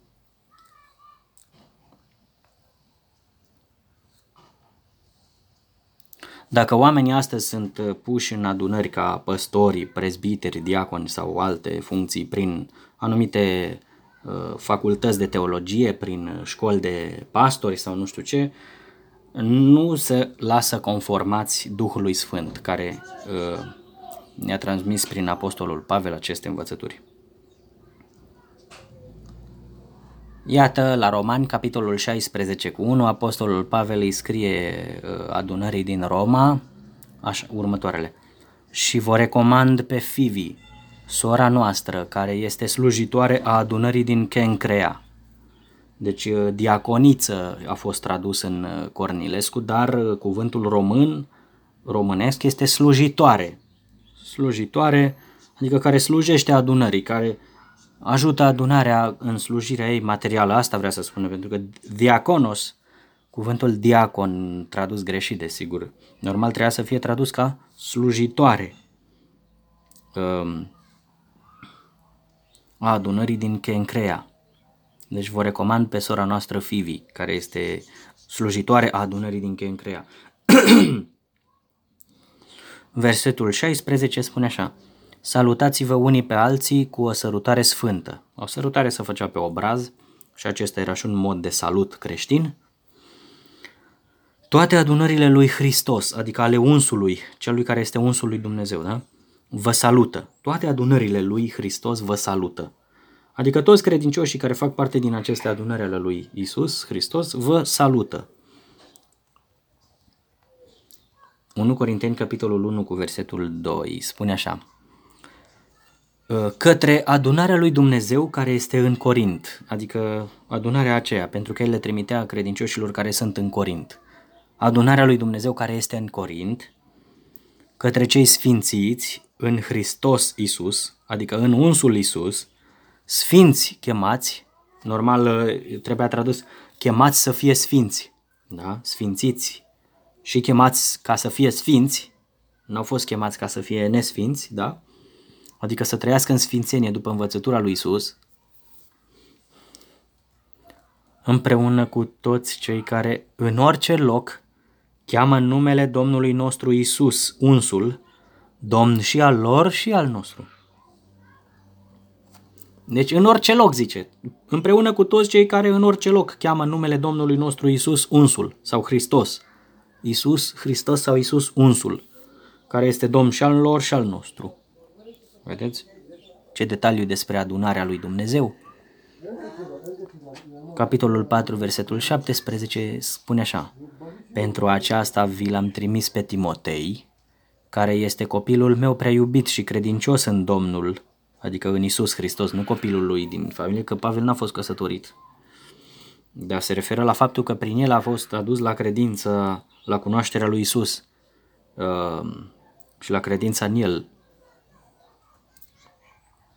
Așa care vă va aminti căile mele care sunt în Hristos, deci vezi nu doar ale lui, ci care sunt în Hristos, în unsul, după cum eu dau învățătură pretutindeni în fiecare adunare. Deci el dă aceeași învățătură în fiecare adunare. Și așa trebuie să vorbească fiecare om, la fel, adevărul lui Dumnezeu în Isus Hristos. Și capitolul 5, versetul 4, spune așa, despre uh, ceea ce vă spuneam mai devreme, de judecarea acelui om uh, care a păcătuit în așa fel că a curvit cu soția tatălui său. Tatăl său își luase o soție și uh, el, care făcea parte din adunarea asta, băiatul lui, a, s-a culcat cu soția tatălui său. Și Pavel spune așa, în versetul 4, în numele Domnului nostru Isus unsul, fiind adunați împreună voi și Duhul meu, cu, prin puterea Domnului nostru Isus Hristos, zice să-l dați pe unul ca acesta afară, spune Biblia în continuare. Capitolul 7 cu 17 spune așa, Totuși, așa cum Domnul a împărțit fiecăruia, așa cum Dumnezeu l-a chemat pe fiecare, așa să umble și așa, hotără, așa rânduiesc eu, zice, în toate adunările. Adică așa învăț eu în toate adunările. Așa rânduiesc eu, așa, așa hotără să fie lucrurile în toate adunările. Deci el nu învăța adunările în mod contradictoriu, pe una așa, pe alta așa, nu. 1 Corinteni, capitolul 10 cu 32, acolo spune așa. Nu dați prilej de potignire nici iudeilor, nici grecilor și nici adunării lui Dumnezeu. Deci, iată, trei segmente de oameni. Iudeilor, adică celor din poporul Israel, care nu însemna adunarea lui Dumnezeu, vedeți, și grecilor, celor, adică de alt neam, la asta, prin asta se referea Pavel folosind cuvântul greci. Nu numai la greci uh, se referea cuvântul acela, ci pentru că în Imperiul Roman se vorbea greaca ca limbă oficială probabil și latina probabil pe al doilea loc. Uh, și de asta erau numiți greci, nu numai cei care erau de naționalitate greacă. Și nici adunării lui Dumnezeu. Adică să nu fiți potignire nici adunării lui Dumnezeu. 1 Corinteni, capitolul 11 cu 17 și 18, găsim un detaliu uh, trist, un detaliu neplăcut aici, uh, al adunării lui Dumnezeu din vremea aceea. Și vedem ce le spune Pavel. Dar poruncind aceasta nu vă laud, pentru că vă adunați nu spre mai bine, ci spre mai rău. Pentru că întâi, când voi veniți împreună în adunare, aud că sunt dezbinări între voi și în parte cred.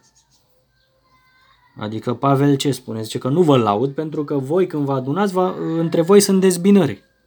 Și în parte cred asta. Și ce voi vă adunați nu spre mai bine, ci spre mai rău. Da, oamenii când sunt dezbinați, se adună spre mai rău, nu spre mai bine. Și Pavel a fost împotriva dezbinărilor. A fost uh, pentru unitatea credincioșilor, ca toți să fie uniți în aceeași învățătură, în aceleași gânduri, în aceleași simțiri, nu dezbinați.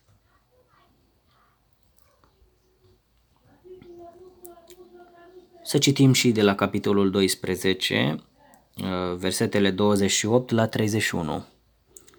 Și Dumnezeu a pus pe unii în adunare întâi apostoli, adică în primul rând apostoli, în al doilea rând proroci, în al treilea rând învățători, apoi puteri miraculoase, adică pe oamenii care, prin care Dumnezeu lucrează puteri miraculoase, apoi daruri de vindecări, adică oamenii prin care se fac darurile, se fac lucrările de vindecări, ajutorări, aceștia sunt, ca să zicem așa, diaconi, oamenii care au pe inimă să ajute, să dărnicia. Vedeți, ajutorări, cârmuiri, adică călăuziri, ă, conduceri, ă, ca conduce nu în sensul de a, a-i șefi, de a fi șeful lor, ci în sensul de a-i cârmui, de a-i călăuzi, că cârma vaporului, mă scuzați pentru cacofonie, pentru că o cârmă a unui vapor îl călăuzește în direcția în care cârmaciul uh, o conduce. Vedeți? Uh, în care conduce vaporul. Felurite limbi. Vedeți? Felurite limbi. Deci înseamnă că nu toți oamenii din adunare sunt chemați să vorbească în alte limbi. Așa, pentru vremea de atunci. Astăzi nu mai uh, darurile au încetat, după cum spune la 1 Corinteni, capitolul 13 cu 8. Când a venit învățătura desăvârșită prin care suntem cunos- prin care cunoaștem așa cum am fost cunoscuți și noi. Și acum Pavel continuă, zice, toți sunt apostoli? Bineînțeles că nu. Nu scrie așa, bineînțeles că nu, dar prin asta se înțelege. Toți sunt proroci? Păi din moment ce zice pe unii a pus apostoli, întreabă, toți sunt apostoli? Nu, pe unii numai. Toți sunt proroci? Nu, pe unii a pus proroci. Toți învățători? Și unii învățători, nu toți. Toți au puteri miraculoase? Nu, pentru că zice și unii puteri miraculoase. Și puteri miraculoase? Toți au daruri de vindecări? Bineînțeles că nu.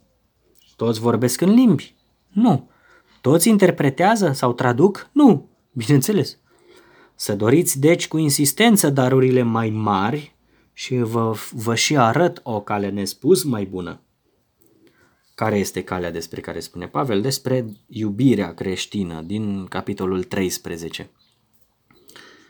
Uh, da, deci uh, vedeți clar cum stau lucrurile acolo.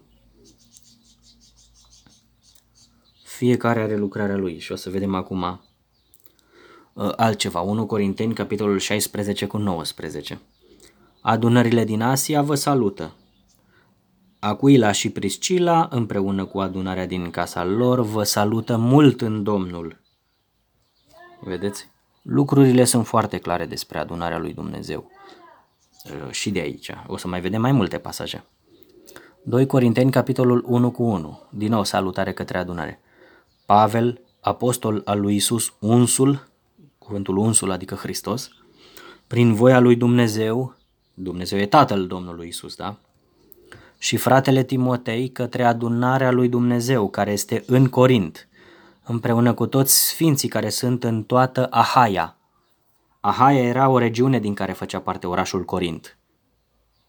Deci atât către adunarea lui Dumnezeu din Corint și către toți sfinții care sunt în Ahaia, în toată regiunea Ahaia. Haideți să vedem la Galateni, capitolul 1, versetul 2.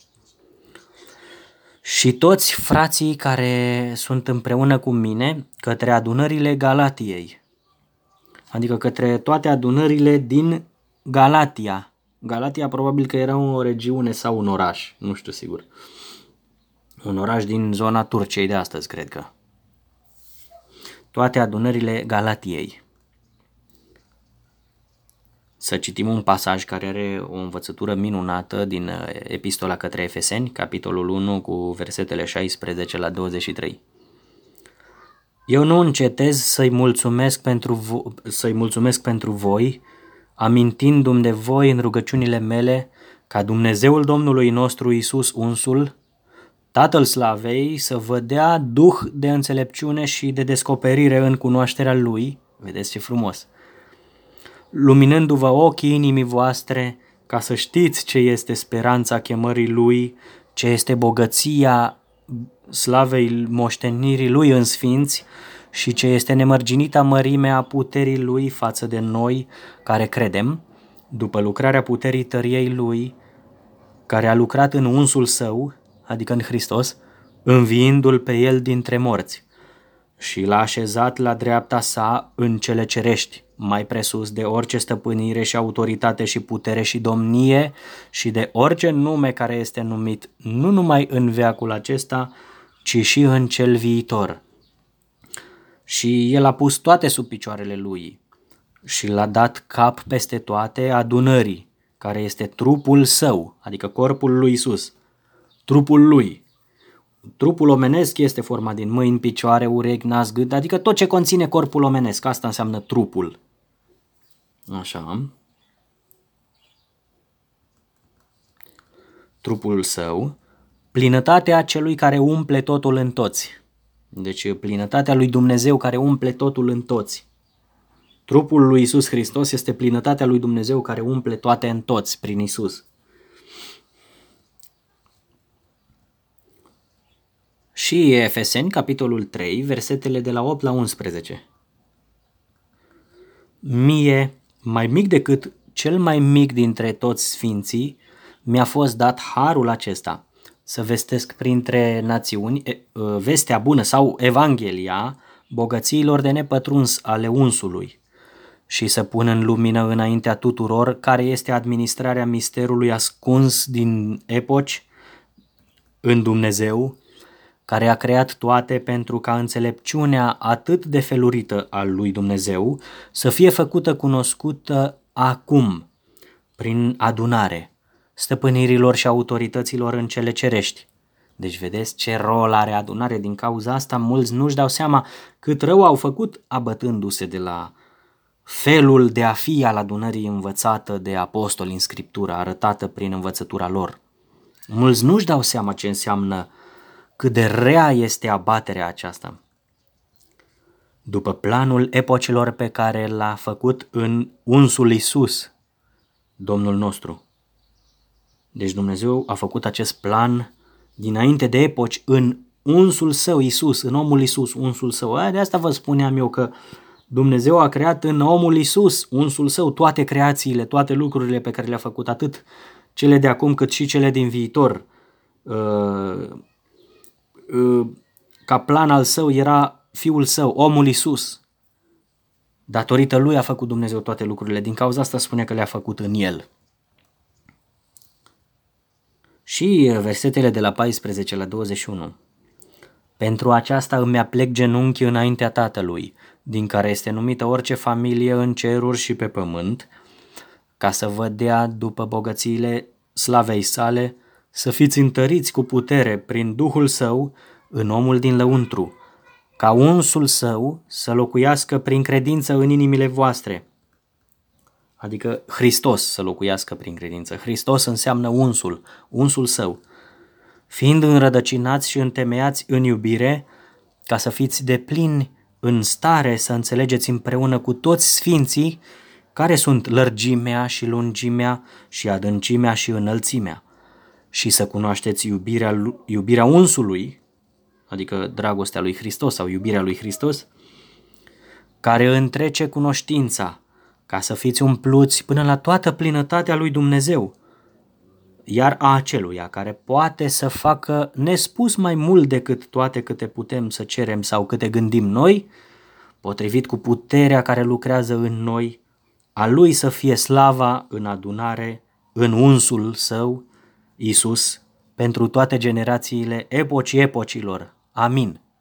Vedeți ce urare frumoasă și ce lucrare. De zice frumos aici uh, Pavel. Gândiți-vă voi la toate aceste lucruri. Efeseni, capitolul 5, versetul 23. Pentru că soțul este cap al soției sale, după cum și unsul este cap al adunării sale. Vedeți ce frumos spune. El este salvatorul corpului său. El este mântuitor al trupului, asta vrea să spună, adică salvatorul adunării sale, care este corpul său. Și uh, versetul 24, dar după cum adunarea este supusă unsului, așa și soțiile să fie soților lor, în toate. Soților lor, care, bineînțeles, care sunt credincioși și care nu sunt credincioși, uh, soțiile credincioase să se supună în lucrurile care nu sunt împotriva lui Dumnezeu, bineînțeles. Și 25 la 27. Soților, iubiți-vă soțiile voastre după cum și unsul a iubit adunarea și s-a dat pe sine însuși pentru ea, ca să o sfințească după ce a curățit-o prin baia apei, prin cuvânt, ca să-și prezinte lui însuși adunarea slăvită, neavând vreo pată sau vreo zbârcitură sau ceva de felul acesta, ci ca să fie sfântă și fără defect. Deci vedeți ce scop are Domnul Isus cu adunarea. El a sfințit-o prin spălarea apei, prin cuvântul său, atât prin învățătura sa, care este simbolizată prin spălarea apei, cât și prin botezul de care are parte fiecare credincios care este adăugat ca mădular în corpul lui Isus Hristos, în trupul său, adunarea. Vedeți ce frumos! Coloseni, capitolul 1 cu 18, este scris așa. Și el este capul corpului său, capul trupului său, al adunării, vedeți? El este începutul, primul născut dintre cei morți, ca el să fie făcut întâiul în toate. Deci vedeți de ce? Ca el să fie făcut întâiul în toate. Dumnezeu l-a făcut pe Domnul Isus să fie întâiul, să, de, să, să dețină primul loc în toate lucrurile. Slăvit să fie Dumnezeu. Coloseni, capitolul 4, versetul 15. salutați pe frații din Laodicea și pe Nimfas și, pe, și adunarea din casa lui. Da, salutări către adunări frumos. 1 Tesaloniceni, capitolul 1 cu 1. Pavel și Silvan și Timotei, către adunarea tesalonicenilor care este în Dumnezeu Tatăl și în Domnul Isus unsul său. Har vouă și pace! Capitolul 2, versetul 14. Pentru că voi, fraților, v-ați făcut imitatori ai adunărilor lui Dumnezeu a, adunărilor lui Dumnezeu în unsul său Isus care sunt în Iudea, pentru că ați suferit și voi aceleași lucruri de la cei de aceeași națiune ca voi, ca și ei de la iudei. Deci v-ați făcut imitatori adunărilor lui Dumnezeu care sunt în Isus, unsul său. Vedeți? Acestea sunt adunările lui Dumnezeu care sunt în unsul Isus, în unsul său, Isus. A doua epistolă către Tesaloniceni, capitolul 1 cu versetul 1. Pavel și Silvan și Timotei, către adunarea tesalonicenilor care este în Dumnezeu Tatăl nostru și în Domnul Isus, unsul său. Deci Dumnezeu este Tatăl nostru și Domnul Isus e unsul său. Și el trimite că, salutare, că, trimite această scrisoare sau epistolă către adunarea din orașul Tesalonic, care este în Dumnezeu, cel care e Tatăl nostru, și în Domnul Isus, care este unsul său, unsul lui Dumnezeu. 1 Timotei, capitolul 3 cu 5, spune despre supraveghetorii adunării și spune Dar dacă cineva nu știe să-și conducă propria casă, cum va putea îngriji de adunarea lui Dumnezeu? Da, pentru că orice om care are care râvnește să fie supraveghetor sau păstor în adunare, trebuie să știe să-și conducă bine propria familie, propria casă, să-și organizeze bine propria casă și să-și conducă bine familia sa, că altfel nu va avea cum să aibă, nu va putea să aibă grijă de adunarea lui Dumnezeu. Și versetul 15, ce îi spunea Pavel lui Timotei. Iar dacă voi întârzia, ca să știi cum trebuie să se poarte cineva în casa lui Dumnezeu, care este adunarea Dumnezeului celui viu, stâlp și temelie a adevărului. Deci nu se referă la o casă, cum e, cum e apartamentul ăsta, nu se referă la casă în genul unei uh, construcții făcute de mâna omului, ci se referă la familie, ca să știe fiecare cum trebuie să se comporte în casa lui Dumnezeu. Când zice, de exemplu, casa lui Aron să zică slăv, uh, binecuvântat uh, în veac ține îndurarea lui, da? Nu zice de casa cu uși și cu ferestre a lui Aron. Zice de familia, de neamul, de familia lui Aron. Da? Așa cum zice, casa lui Dumnezeu e vorba de familia lui Dumnezeu, de copiii lui Dumnezeu. Ca să știi cum să te comporți printre copiii lui Dumnezeu, care sunt casa lui, familia lui. Uh, vedeți clar. Și în uh, epistola către evrei, capitolul 3, zice, și casa lui suntem noi, dacă ținem cu tărie până la sfârșit mărturisirea speranței noastre. Și dacă sunt, ne ținem tari, neclintiți în credință, zice Pavel. De zice, casa lui suntem noi, la asta se referă. Ca să te comporți bine printre cei din familia lui Dumnezeu, din copiii lui, din casa lui. Așa, care este adunarea Dumnezeului cel viu. Deci adunarea aceasta de credincioși este adunarea Dumnezeului cel viu. Ea este stâlpul și temelia adevărului.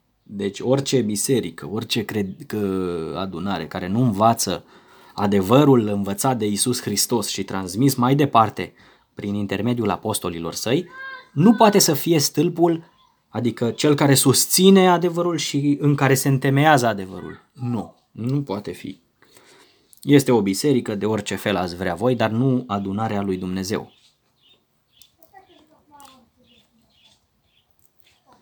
Filim, epistola lui Pavel către Filimon, un credincios era Filimon, capitolul 1, versetul 2. Și către sora Apfia și către Arhipos, împreună o soldat cu noi, nu soldat, nu tăiau capul la nimeni, nu se luptau cu săbii, cu săgeți. Soldat al credinței, asta vrea să spună. Și către adunarea din casa ta. Deci, vedeți, adunarea din casa ta, adică cei credincioși născuți din nou care sunt din familia ta. Nu toată familia lui Filimon o fi fost credincioasă, dar cei unii din casa lui făceau parte din adunarea lui Dumnezeu. Iacov, uh, capitolul 5, versetele 14 și 15, el spune așa. Este cineva bolnav? Este cineva bolnav între voi? Să-i cheme la sine pe bătrânii adunării și ei să se roage pentru el, ungându-l cu un de lemn în numele Domnului, adică în numele lui Isus Hristos, da? Să îl ungă cu un de lemn, cu, cu mir, cum ar zice cineva, da? cum ar zice mai mulți oameni, da? un de lemn care se prepara pentru lucrarea preoțească, dar și bătrânii adunării aveau lucrarea aceasta um, că uh, uh, cine era bolnav trebuia să-i cheme pe bătrânii adunării acasă și la el și uh, îl, îl ungeau cu un de lemn în numele Domnului și se rugau pentru el și rugăciunea credinței îl va salva pe cel bolnav și Domnul îl va ridica și dacă a făcut păcate, îi se va ierta acestea. Deci, dacă a făcut păcate, îi se va ierta și lucrul acesta. Nu zice că trebuie să-și mărturisească nu zice că orice, oricine care este bolnav e bolnav din cauza păcatului. Nu. Nu din cauza vreunui păcat făcut. Zice și dacă a făcut păcate.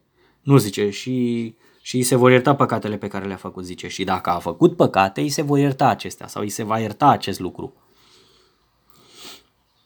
Um, unii oameni au zis că ei de-aia nu fac uh, ungerea de către bătrânii adunării, pentru că ei nici nu cred în lucra- puterea lui Dumnezeu că mai vindecă bolnavi. Uh, ei spun că uh, trebuie să-și mărturisească păcatele și din cauza asta, ca lucrarea să nu se facă, ei se folosesc de metoda asta, că orice om trebuie să-și mărturisească păcatele care e bolnav. Dar Biblia, ei nu o citesc cu atenție, nu citesc cu atenție pasajul acesta. Dar închizând paranteza, cercetați voi mai departe subiectul ăsta cu, cu păcatele, cu bol, a fi bolnav și așa mai departe. Spune așa că cine e bolnav trebuie să-i cheme acasă pe bătrânii adunării, să-i cheme la el pe bătrânii adunării.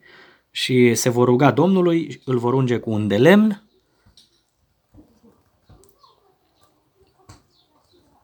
și rugăciunea cu credință îl va salva pe cel bolnav. Rugăciunea cu credință îl va salva pe cel bolnav. Adică îl va face bine. Și Domnul îl va ridica. Domnul Isus îl va ridica. Așa spune. Și dacă a făcut păcate, îi se va ierta lucrul acesta. Normal că dacă nu l-ar ierta Dumnezeu, nici nu l-ar vindeca. Și um, putem găsi, putem presupune că lucrarea aceasta de vindecare, chiar și prin bătrânii adunării, nu a mai fost continuată până la sfârșitul adunării și acum am dau seama ce greșeală am făcut mai devreme, mărturisind că trebuie să facem toți aceste lucruri. Uh, pentru că, de exemplu, Apostolul Pavel spune Petrofim l-am lăsat bolnav în Milet, nu mai știu unde scrie.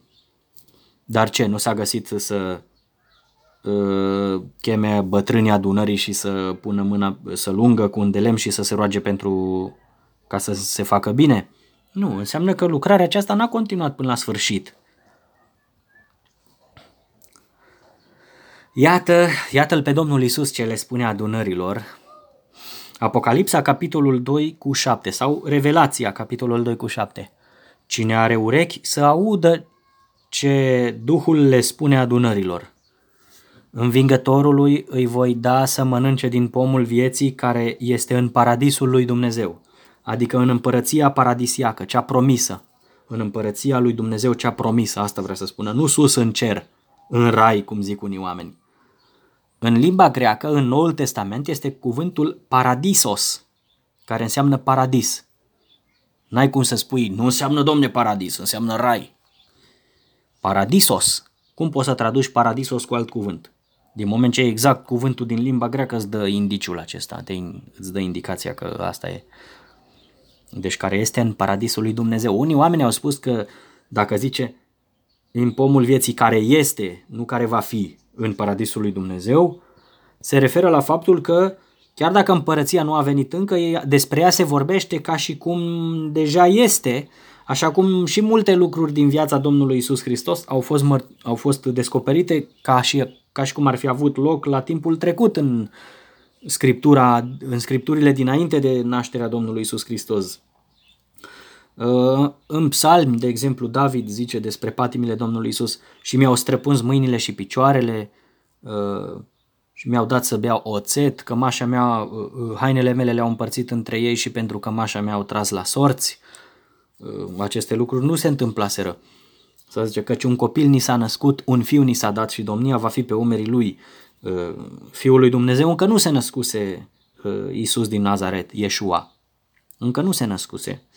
Și de asta putem privi și aici că uh, celui care va birui, care va învinge, îi voi da să mănânce din pomul vieții care se află în paradisul lui Dumnezeu, care se află acum prin faptul că Dumnezeu vorbește de lucruri care nu sunt deocamdată ca și cum deja au fost sau ca și cum deja sunt. Scrie la Romani, capitolul 4 uh, cu 17, că Dumnezeu cheamă lucrurile care nu sunt ca, ca și cum sunt deja. Așa, Apocalipsa capitolul 2 cu 11 sau Revelația capitolul 2 cu 11. De ce? Pentru că uneori, în unele traduceri, cartea Apocalipsa e numită Revelația, descoperirea. Putem să zicem descoperirea. Dar mulți oameni nu o cunosc cu numele ăsta și zic că așa ceva, o carte, nu se găsește așa ceva în Biblie, cartea descoperirea. Versetul 11. Cine are urechi să audă ce Duhul le spune adunărilor. Învingătorului, învingătorul nu va fi nici de cum vătămat de moartea a doua. Deci iată, pentru că vor învia, cei care vor birui prin credință vor învia și nu vor mai muri încă o dată, a doua oară. Spune Domnul Isus aici, vedeți? E clar. Deci acest lucru le transmite adunărilor prin Duhul Sfânt. Isus Hristos. Apocalipsa, capitolul 2, versetul 17, sau descoperirea sau revelația. Cine are urechi să audă ceea ce Duhul le spune adunărilor.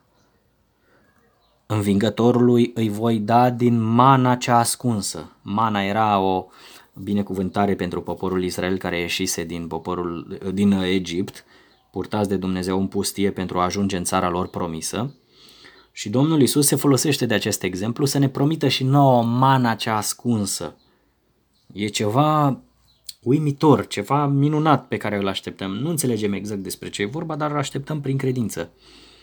Și îi voi da o piatră albă și pe piatră un nume nou scris, pe care nimeni nu-l știe decât cel care îl va primi. Deci nimeni nu-l știe, numai cel care îl va primi. Unii oameni uh, unii care se dau drept proroci au vorbit și au spus că ei știu numele cele noi pe care le vor primi în ziua lui Isus Hristos. Ba chiar unii au îndrăznit și au spus că știu și numele pe care îl vor primi alții. Dar Domnul Isus a spus încă un lucru pe care ei nu l-au respectat, pe care nu-l știe nimeni decât cel care îl va primi, adică și nici el nu-l știe acum, ci el care îl va primi.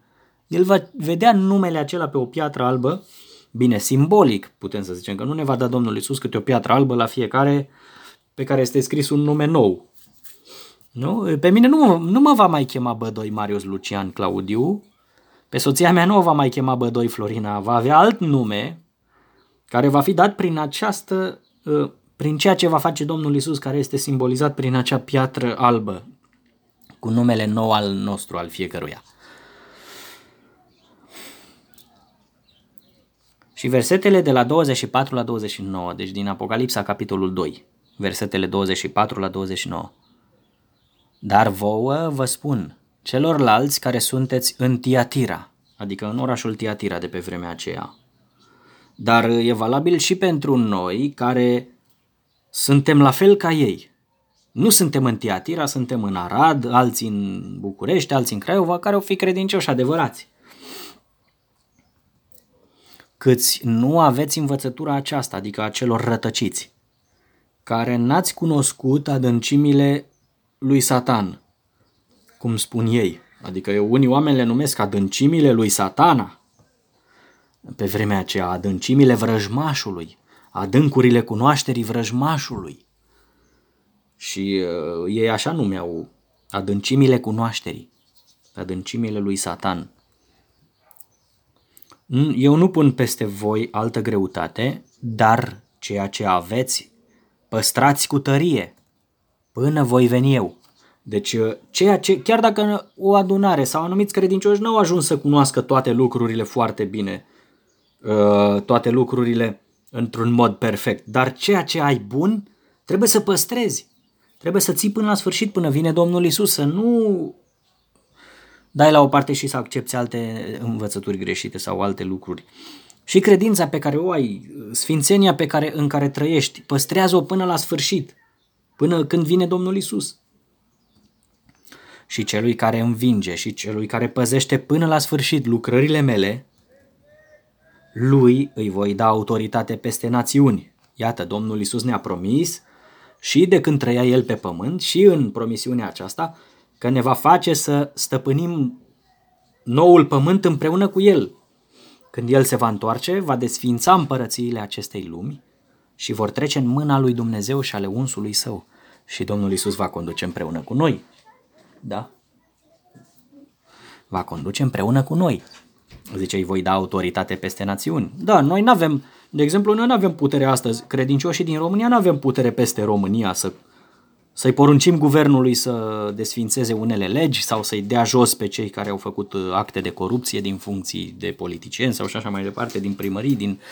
Nu avem putere în Arad, în uh, Poiana Mare, în Craiova, în București, nu avem putere, dar atunci, prin venirea lui Isus Hristos, ni se va da putere, autoritate celor care iubim cuvintele Lui, care credem în uh, învățătura Lui, ni se va da putere, El așa ne-a promis, să conducem națiunile, popoarele și le va păstori cu un sceptru de fier, adică cu o, cu o conducere puternică, un braț puternic le va conduce. Nu va fi uh, popoarele nu vor mai îndrăzni să se împotrivească conducerii noastre, așa cum se împotrivesc astăzi și pe la televizor își bat joc de președinte, de, de miniștri, pentru că, pe de o parte, au și dreptate că așa fac uh, președintele și miniștrii, conduc poporul cu gânduri rele, uh, corupție și așa mai departe și oamenii prin emisiuni TV sau discutând între ei în diferite locuri, îi înjură, își bat joc de ei. Nu-i bine ca un creștin să facă asta, să își bată joc de ei și să înjure, ci să vorbească pe față despre răutatea și corupția lor. Asta trebuie să o facem, ca să avertizăm poporul să știe că au greșit sau că au ales corect. Dacă au ales corect, dacă au greșit, că au greșit. Deci, așa cum sunt zdrobite vasele de lut, așa cum sunt zdrobite uh, vasele de lut, adică uh, așa va avea putere cu un sceptru de fier, ca și cum iei un băț gros de fier și lovești niște vase de lut și ele se sparg, se fărâmă. Ajung bucățele mici din, din lut așa cum am primit și eu de la tatăl meu. Iată, Domnul Isus a primit acest lucru și, și îl va manifesta când va veni. Pentru că noi vom conduce împreună cu El, nu fără El. Fiind El conducătorul nostru suprem. Și îi voi da steaua de dimineață, adică luceafărul de dimineață, steaua strălucitoare de dimineață, care strălucește la ivirea zorilor, înainte de ivirea zorilor, care anunță că vin zorile. Da.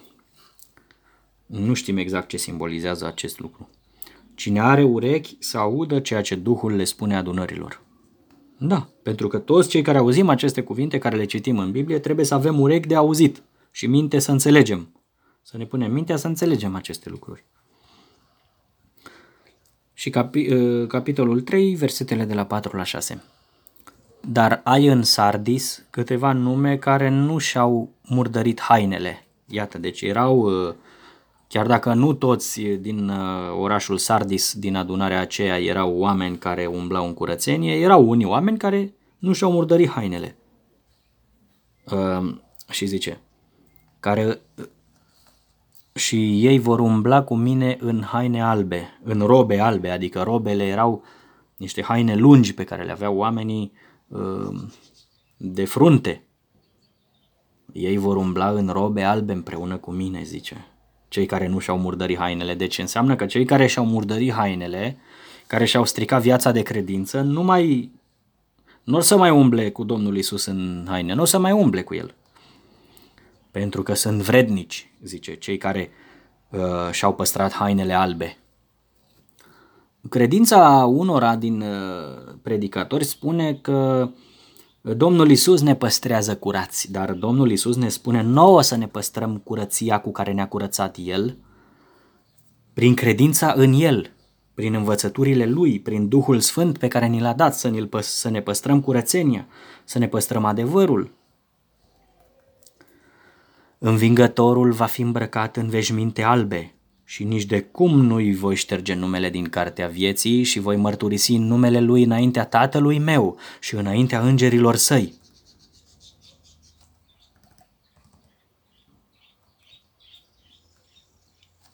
Vedeți ce spune? Foarte frumos. Deci zice că va umbla în veșminte albe cel care va învinge care va învinge lumea și păcatul prin credința lui, va umbla împreună cu Domnul Isus în veșminte albe și nu îi se va șterge numele din cartea vieții, ci va, numele, uh, Dom, Domnul Isus îi va mărturisi numele înaintea Tatălui și înaintea îngerilor săi.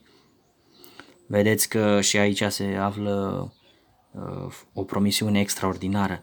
Dar aici vreau să adaug un detaliu teologic. Aici unii zic că Domnul Isus este Tatăl Dumnezeu.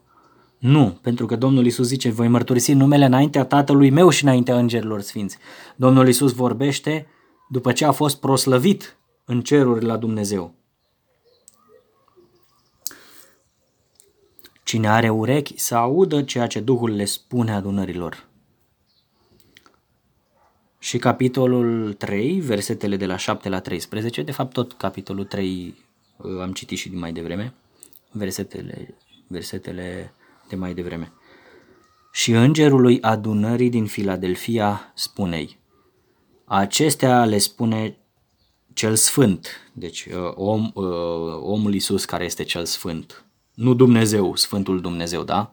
E vorba de Fiul lui Dumnezeu, de omul Iisus. Pentru că o să vedem de ce. Cel adevărat, da, cel care este adevărat, adevăratul unsul, adevăratul Fiu al lui Dumnezeu, unsul lui Dumnezeu, și cel care este adevărul. Eu sunt calea și adevărul și viața, a zis Domnul Isus. Care are cheia lui David. Da, a, f- a, promi- a fost promisă cheia lui David de la Dumnezeu, simbolic, cheia lui David, adică cheia casei lui David.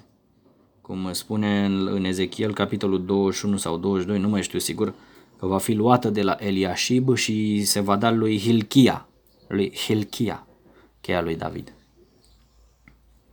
care deschide și nimeni nu va închide și care închide și nimeni nu va deschide. Deci iată, ceea ce deschide Domnul Isus, nimeni nu poate să închidă și ceea ce închide Domnul Isus, nimeni nu mai poate să mai deschidă. Vedeți? Clar. Știu lucrările tale, iată, am pus înaintea ta o ușă deschisă. Da, vedeți, i-a deschis o ușă înaintea lor. Și pentru toți cei care trăiesc prin credința Domnului Isus Hristos pe care nimeni nu poate să o închidă, pentru că ai puțină putere și ai păzit cuvântul meu. Deci ai, iată ce uimitor la oamenii din adunarea din vremea aceea. Ei aveau puțină putere, dar au păzit cuvântul Domnului Isus. Și noi astăzi, ca adunări mici împrăștiate în toată lumea, avem puțină putere, nu avem influența asupra oamenilor, oamenii își bajoc de noi, nu avem putere să-i convingem să creadă în adevăr pe mulți oameni, avem o mică putere, dar trebuie să păzim cuvântul lui. Și ai păzit cuvântul meu și nu ai tăgăduit numele meu. Pe vremea aceea era, era uh, problema că uh, cei care erau uh, forțați să hulească numele lui Isus de către conducătorii evreilor, unii îl huleau și se lepădau de Hristos ca să nu fie omorâți, ca să nu li se facă rău familiilor lor, ca să nu le fie luată averea și toată agoniseala pe care au adunat-o, alții rămâneau tari și nu huleau numele lui Hristos. Au uh, mărturisit numele lui, nu l-au, nu l-au negat, nu l-au tăgăduit. Și de asta trebuie să fim cu toții în stare, prin credința în Domnul Isus, să nu tăgăduim numele Lui și să-L ținem tare. Și astăzi uh, că mulți oameni se laudă că cred în Isus Hristos și un miliard și ceva de creștini se zice că sunt. Astăzi se împlinește uh, mărturisirea numelui său prin mărturisirea adevărului despre el și lucrarea lui. Asta înseamnă în epoca noastră.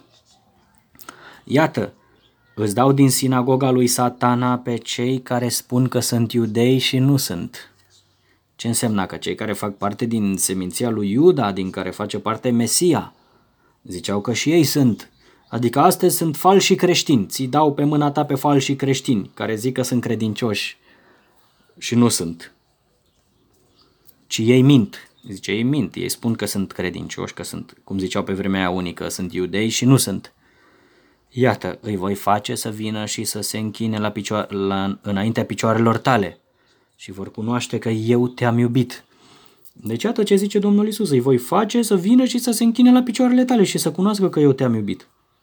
Unii oameni au zis că religia ortodoxă va ajunge toată lumea să-și dea seama că religia ortodoxă este biserica lui Isus și că el a iubit această religie ortodoxă. Sau religia catolică, zic unii oameni. Sau biserica penticostală. Și toate neamurile se vor închina la biserica aceasta. Adică își vor recunoaște că ea este mireasa lui Hristos. Dar iată ce spune Domnul Isus acolo. Pentru că ai păzit cuvântul răbdării mele, te voi păzi și eu de ceasul încercării care va veni peste tot pământul locuit ca să încerce pe cei care locuiesc pe pământ.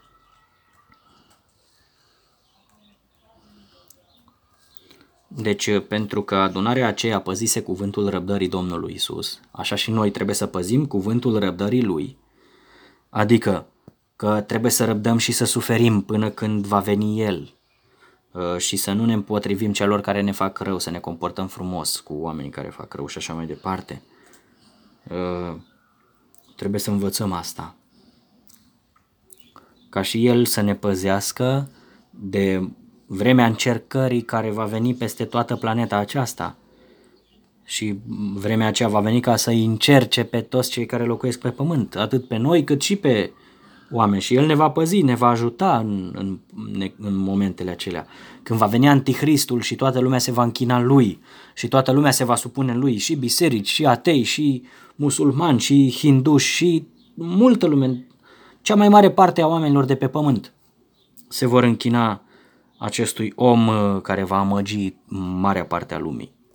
Și noi uh, vom fi încercați prin aceasta, zice că dacă pe vremea aceasta zice că vor veni mulți proroși mincinoși și mulți unși mincinoși, adică unii care vor pretinde ca ungerea Duhului, Hristoși mincinoși, nu că vor zice ei că sunt Isus Hristos. Și vor înșela pe mulți și zice și vor face semne mari și minuni încât să înșele dacă va fi cu putință chiar pe cei aleși. De asta noi trebuie să ne ținem tare de cuvântul lui Isus. Eu vin curând, zice Domnul Isus. Ține cu putere ceea ce ai, ca nimeni să nu-ți fure coroana, să nu-ți ia cununa. Da?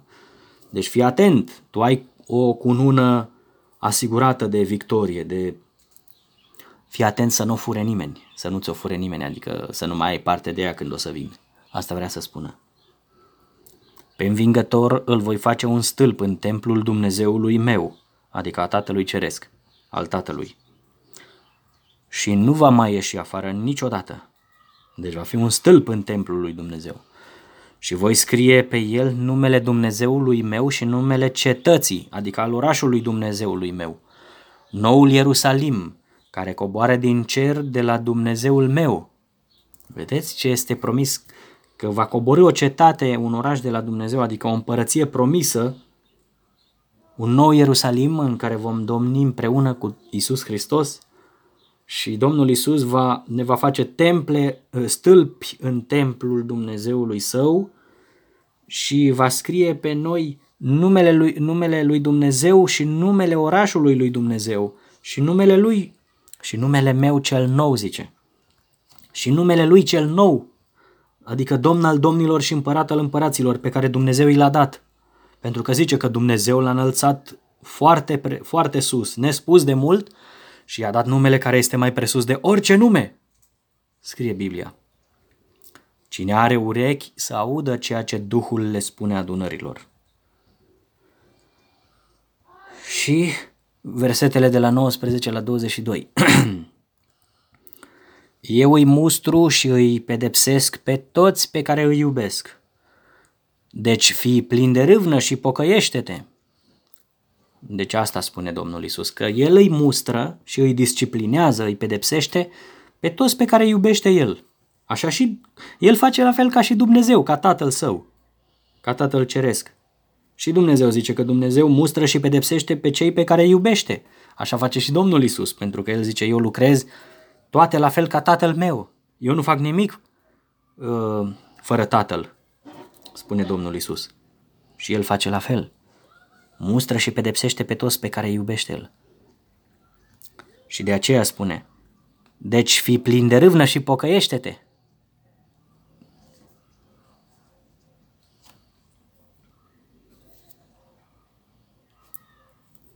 spune foarte clar, să fim plini de râvnă și să ne pocăim dacă ceva este greșit în viața noastră, dacă nu-i place ceva la noi.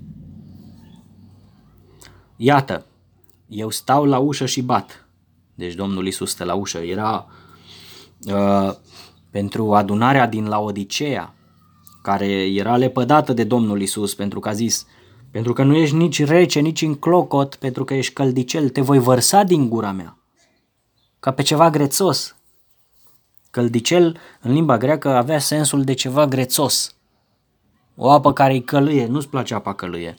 Îți place ori fierbinte să fie, ori rece. Și zice, pentru că nu ești nici rece și nici în clocot, pentru că ești căldicel, eu te voi vărsa din gura mea. Îi zice îngerul lui adunării din Laodicea. Deci vă dați seama și să-i spună Domnul Isus unei adunări, unei biserici, eu stau la ușă și bat. Nu zice că eu sunt înăuntru în adunarea aceasta. Eu stau la ușa ei și bat. Există ca creștinism, există faptul adevărat că creștinismul acestor vremuri este un creștinism la care Domnul Isus stă afară, nu în el. Este în afara lui. Pentru că toți oamenii sunt uh, conduși de un cutare om, sunt conduși de o cutare învățătură a, unui, a unuia, sunt conduși, dar nu de Isus. Și este o mare problemă. Domnul Isus, cu toate acestea, a promis. El a spus, eu stau la ușă și bat. Dacă va auzi cineva vocea mea, adică glasul meu, și îmi va deschide ușa, iată, orice biserică, din cauza asta sunt oamenii credincioși ai lui Dumnezeu din epocile de acum, care vestesc adevărul și multe biserici spun, nu, oamenii ăștia sunt eretici, dar Domnul Isus vorbește prin ei. N-are cum să fie eretici, pentru că ei mărturisesc ceea ce învață Scriptura. Și uh, Domnul Isus prin asta stă la ușă și bate. Și cine îi deschide, orice biserică și orice om care îi deschide Domnului Isus să intre în viața lui prin adevăr, prin ascultare de cuvintele sale, iată ce zice Domnul Isus. Eu voi intra la el și voi cina împreună cu el și el împreună cu mine. Iată ce zice Domnul Isus. Că va intra acolo la oamenii aceia, la adunarea aceea sau în casa acelui om, va cina împreună cu el și acel om sau acei oameni vor cina împreună cu Domnul Isus. Învingătorului îi voi da să stea împreună cu mine pe tronul meu, după cum și eu am învins și m-am așezat împreună cu tatăl meu pe tronul său. Iată, Domnul Isus ne promite un tron împărătesc Domnul Isus a spus așa, când va veni fiul omului și se va așeza pe tronul slavei sale, el spune că se va întoarce și va avea un tron pe care se va așeza. În Evanghelia după Luca vedem că este scris că el va primi tronul strămoșului său David și va împărăți peste casa lui Iacov și împărăția lui nu va avea sfârșit. De ce? Pentru că chiar dacă el o va preda în mâna lui Dumnezeu Tatăl care i-a încredințat-o lui, este și împărăția lui. Pentru că ce al lui este și al lui Dumnezeu Tatăl. Așa spune. Tot ce este al lui este al meu și tot ce este al meu este al... Nu, Domnul Isus a spus. Tot ce este al meu este al tău și tot ce este al tău este al meu. Da, tot ce este al tău este și al meu. Tot ce este al meu este și al tău. Așa a spus în Ioan capitolul 17 când se ruga la Tatăl. Uh, cine are urechi să audă ceea ce Duhul le spune adunărilor. Haideți să vedem acum uh, Roman capitolul 12 uh, despre trup, despre adunarea ca trup al lui Hristos. Roman capitolul 12 versetele 4 și 5. Pentru că după cum într-un corp avem multe mădulare, iar mădularele nu au toate aceeași lucrare, așa și noi, cei mulți, suntem un singur corp în Hristos, în unsul, da? În cel uns. Și fiecare mădulare unii altora. De ce asta ce spune? Că un corp omenesc este format din mai multe mădulare și fiecare nu au toate aceeași lucrare. Fiecare are lucrarea lui. Așa suntem și noi toți. Formăm un singur corp în Hristos și fiecare suntem mădulare ale lui. Fiecare suntem membri ale acestui corp. Și zice că suntem mădulare unii altora. Adică ne slujim unii altora, pentru că și mădularele corpului își slujesc unele altora. Așa este scris. Iată, acum este vorba de adunarea ca templu, de cei credincioși care suntem un templu și fiecare dintre noi suntem, uh, corpul fiecăruia dintre noi este templu al Duhului Sfânt. Ia să vedem. 1 Corinteni, capitolul 6, cu versetele 19 și 20. Oare nu știți că corpurile voastre sunt temple ale Duhului Sfânt care este în voi, pe care îl aveți de la Dumnezeu, și că voi nu sunteți ai voștri? Pentru că ați fost cumpărați cu un preț, proslăviți-l deci pe Dumnezeu prin corpul și prin Duhul vostru. Da, deci vedeți? Iată, Dumnezeu a pus Duhul Sfânt în noi și corpul nostru în care a pus Duhul Sfânt este templul al său, așa cum și Domnul Isus spune că el se referea la trupul său, că e templul lui Dumnezeu, deci el era templul lui Dumnezeu. Iată ce spune despre uh, pâinea pe care o frângem la cina Domnului uh, în 1 Corinteni, capitolul 10 cu 16 și 17 și despre faptul că toată adunarea care ia din aceeași pâine este un singur corp, un singur trup. Paharul binecuvântării pe care îl binecuvântăm nu este el părtășie cu sângele lui Hristos, adică cu sângele unsului? Pâinea pe care o frângem nu este ea părtășie cu trupul lui Hristos, adică cu corpul lui Hristos, corpul unsului? Ba da, bineînțeles. Și iată ce spune Pavel. Pentru că noi, cei mulți, uh, pentru că noi, cei mulți, suntem o singură pâine, un singur corp, adică un singur trup, pentru că toți luăm parte dintr-o singură pâine. Deci zice că toți luăm parte dintr-o singură pâine. Din aceeași pâine. În Biserica Catolică se folosesc mai multe pâinici mici, ostii se numesc parcă, ostie, nu, se, nu, se, nu, rupe, nu rup toți din aceeași pâine. La Biserica Ortodoxă, la fel, se folosesc cubulețe care probabil că sunt uh, tăiate, rupte din aceeași pâine, făcute tăiate la o mașină din aia de tăiat cubulețe din pâine, și li se dă tuturor, numai în ziua de Paști. În noaptea de înviere, zic ei.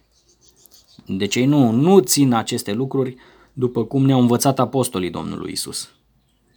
Iarăși, în Biserica Pentecostală, pastorul intră cu o pâine deja ruptă bucățele. Nu e o pâine întreagă din care uh, rup toți câte puțin.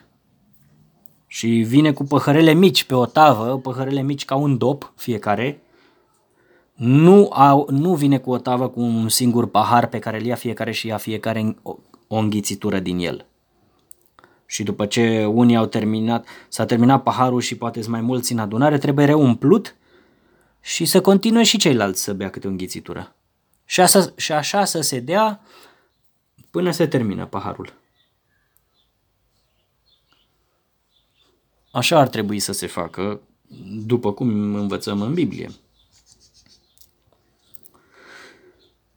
Ia să vedem 1 uh, Corinteni, capitolul 12, versetele 12 și 13 și, și versetul 27. Pentru că după cum corpul este unul singur și are multe mădulare, iar toate mădularele corpului fiind multe sunt un singur corp, adică un singur trup, tot așa este și unsul, adică Hristosul. Pentru că de asemenea noi toți am fost botezați printr-un singur duh, într-un singur trup, într-un singur corp. Deci noi într-o singură adunare am fost botezați, suntem un, un singur organism, un corp. Fie iudei, fie greci, fie robi, fie liberi. Și tuturor ni se, ni se dă să bem din același duh. Deci, iată, tuturor ni se dă să bem din același duh. Duhul Sfânt al lui Dumnezeu lucrează prin toți, prin el suntem toți botezați ca să alcătuim un singur corp, o singură adunare, așa este învățat, iar voi sunteți trup sau corpul lui Hristos și mădulare ale sale fiecare în parte. Vedeți? Versetul 17. Deci voi sunteți un corp al lui Hristos, corpul lui Hristos și fiecare din voi mădulare ale sale în parte. Adică fiecare personal. Vedeți ce frumos. La Efeseni avem un pasaj mai lung un pic, capitolul 2, versetul, versetele de la 11 la 22, iată. De aceea amintiți-vă că voi, care mai devreme erați națiuni în carne, care erați numiți netăiați împrejur de către cei numiți tăiați împrejur, făcută de mână în carne, adică erați numiți necircumciși de cei care erau circumciși în carne, fizic, care se numeau circumciși fizic, erați fără unsul în timpul acela, adică fără Hristosul lui Dumnezeu, înstrăinați de cetățenia lui Israel și străini de legămintele promisiunii, adică fiind neamuri din religiile noastre, din credințele pe care le aveau daci, romani și așa mai departe, eram fără unsul, fără Fiul lui Dumnezeu, fără să-i aparținem lui Isus. Ă, înstrăinați de cetățenia lui Israel, pentru că în noul Israel, atât evrei cât și oameni din alt ă, neam, de altă națiune, fac parte ca cetățeni din același popor, noul Israel al lui Dumnezeu. și străini de legămintele promisiunii. Așa eram înainte, eram străini de legăminte, dar acum noi am intrat în legământ cu Dumnezeu prin Isus Hristos, prin faptul că am crezut în El și ne-am botezat în El. Și înainte noi eram oameni fără speranță, zice, neavând speranță și fără Dumnezeu în lume. Nu aveam nicio speranță, că după ceea ce ne învăța religia noastră sau credința noastră fără, eram atei, poate unii dintre noi, unii erau atei, alții erau fără nicio speranță. Nu știau ce o să fie mâine, lasă că nu contează ce e mâine, contează ce e azi. Nu aveam nicio speranță că există înviere, există viață veșnică. Nu aveam nicio speranță. Și fără Dumnezeu în lume. Eram fără Dumnezeu, pentru că chiar dacă unii zic că toate religiile din lume cred în același Dumnezeu, chiar dacă au forme de zei diferiți sau forme de învățătură diferite, nu. Pavel spune că noi eram fără Dumnezeu în lume, adică grecii din uh, Atena, cei din Roma și așa mai departe, și noi din România eram fără Dumnezeu în lume. Dar acum, în unsul Isus, voi care mai de mult erați departe, v-ați apropiat prin sângele unsului. Deci noi ne-am apropiat prin sângele lui, pentru că sângele lui Isus ne-a sfințit ca să ne apropie de Dumnezeu pentru că El este pacea noastră. Iată, Domnul Isus e pacea noastră.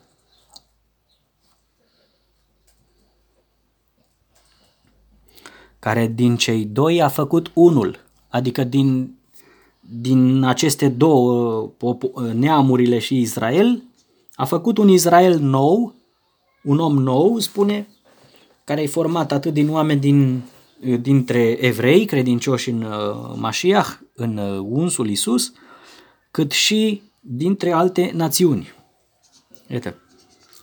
Și a surpat zidul de la mijloc, al îngrădirii, adică al, al separării, care ne separa pe noi. A dat la o parte, ca și cum cineva care vrea să facă din două camere la o casă una singură, dărâmă zidul din mijloc și face o cameră mare. Și ce zice că era acel zid? După ce a desființat în carnea sa vrăjmășia. Care era vrăjmășia? Era toate păcatele noastre adunate, care erau considerate prin lege. Și de aceea este scris așa. Care era vrăjmășia? Legea poruncilor cuprinse în rânduieli. Unele traduceri mai exacte spuneau legea cu poruncile cuprinse în dogme, cu poruncile și dogmele. Deci acele porunci din legea lui Moise, acelea sunt lucrurile pe care Dumnezeu le-a, le-a, le-a dat la o parte pentru ca să ne facă din, cei, din cele două feluri de popoare un popor nou, unit în Fiul lui Dumnezeu. Pentru ca pe cei doi să-i creeze în sine într-un singur om nou. Deci, vedeți? Pentru ca din cei doi oameni să facă în el însuși un om nou, să-i creeze într-un om nou, într-un, da, făcând pace. da. El ne-a șters datoriile, ne-a șters păcatele noastre prin sângele lui Isus. Și zice Pavel în Romani, în altă parte, că noi, prin lege, am murit față de lege ca să-i slujim lui Dumnezeu și ca să-i aparținem celui care a fost înviat dintre morți. Să nu mai fim sub lege, să fim, să-i aparținem celui care a fost înviat dintre morți. Că legea are valabilitate asupra unui om atâta timp cât trăiește. Noi, biologic, trăim, dar prin credința în Isus am murit împreună cu El. Și nu mai suntem sub lege, ci suntem în El, să aparținem Lui, într-o stare nouă, în Duhul, nu în litera legii. Așa învață Scriptura. Și ca să îi împace pe amândoi cu Dumnezeu, adică și pe cei dintre neamuri și pe evrei, pentru că și evreii trebuiau împăcați cu Dumnezeu, că și ei s-au împotrivit lui Dumnezeu și cei care, pe care a venit, la care s-a dus Ioan Botezătorul și ei s-au pocăit de păcatele lor și s-au botezat cu botezul lui Ioan, a adunat dintre evrei un popor pregătit pentru întâmpinarea lui Dumnezeu care venea în Fiul Său, în Mesia, în omul Isus. A venit în el, locuia în el. Și zice, și ca să îi împace pe amândoi cu Dumnezeu într-un singur corp, într-un singur trup, prin cruce, adică prin răstignirea lui Isus Hristos, prin care ni s-a dat iertarea păcatelor și moștenirea împreună a epocii viitoare a împărăției care va veni. După ce prin ea a omorât vrăjmășia, adică a distrus această rivalitate între noi, între noi, adică și între evrei și neamuri și între evrei și neamuri deopotrivă cu Dumnezeu. Vrăjmășia dintre noi și Dumnezeu. Pentru că păcatele noastre, spune Pavel, pun între noi și Dumnezeu un zid de despărțire. Din cauza asta nu ne ascultă. Și venind, a vestit vestea bună, Evanghelia, da? A vestit vestea bună a împăcării. A vestit împăcarea, că vom moșteni, că suntem moștenitori împreună. Neamurile și Israelul uh, evreiesc uh, suntem moștenitori împreună ai acelorași promisiuni. Pace vouă celor de departe și pace celor de aproape, pentru că prin el avem și unii și alții intrare la Tatăl, deci la Tatăl, adică la singurul Dumnezeu. Avem intrare și unii și alții, și cei dintre neamuri și evrei.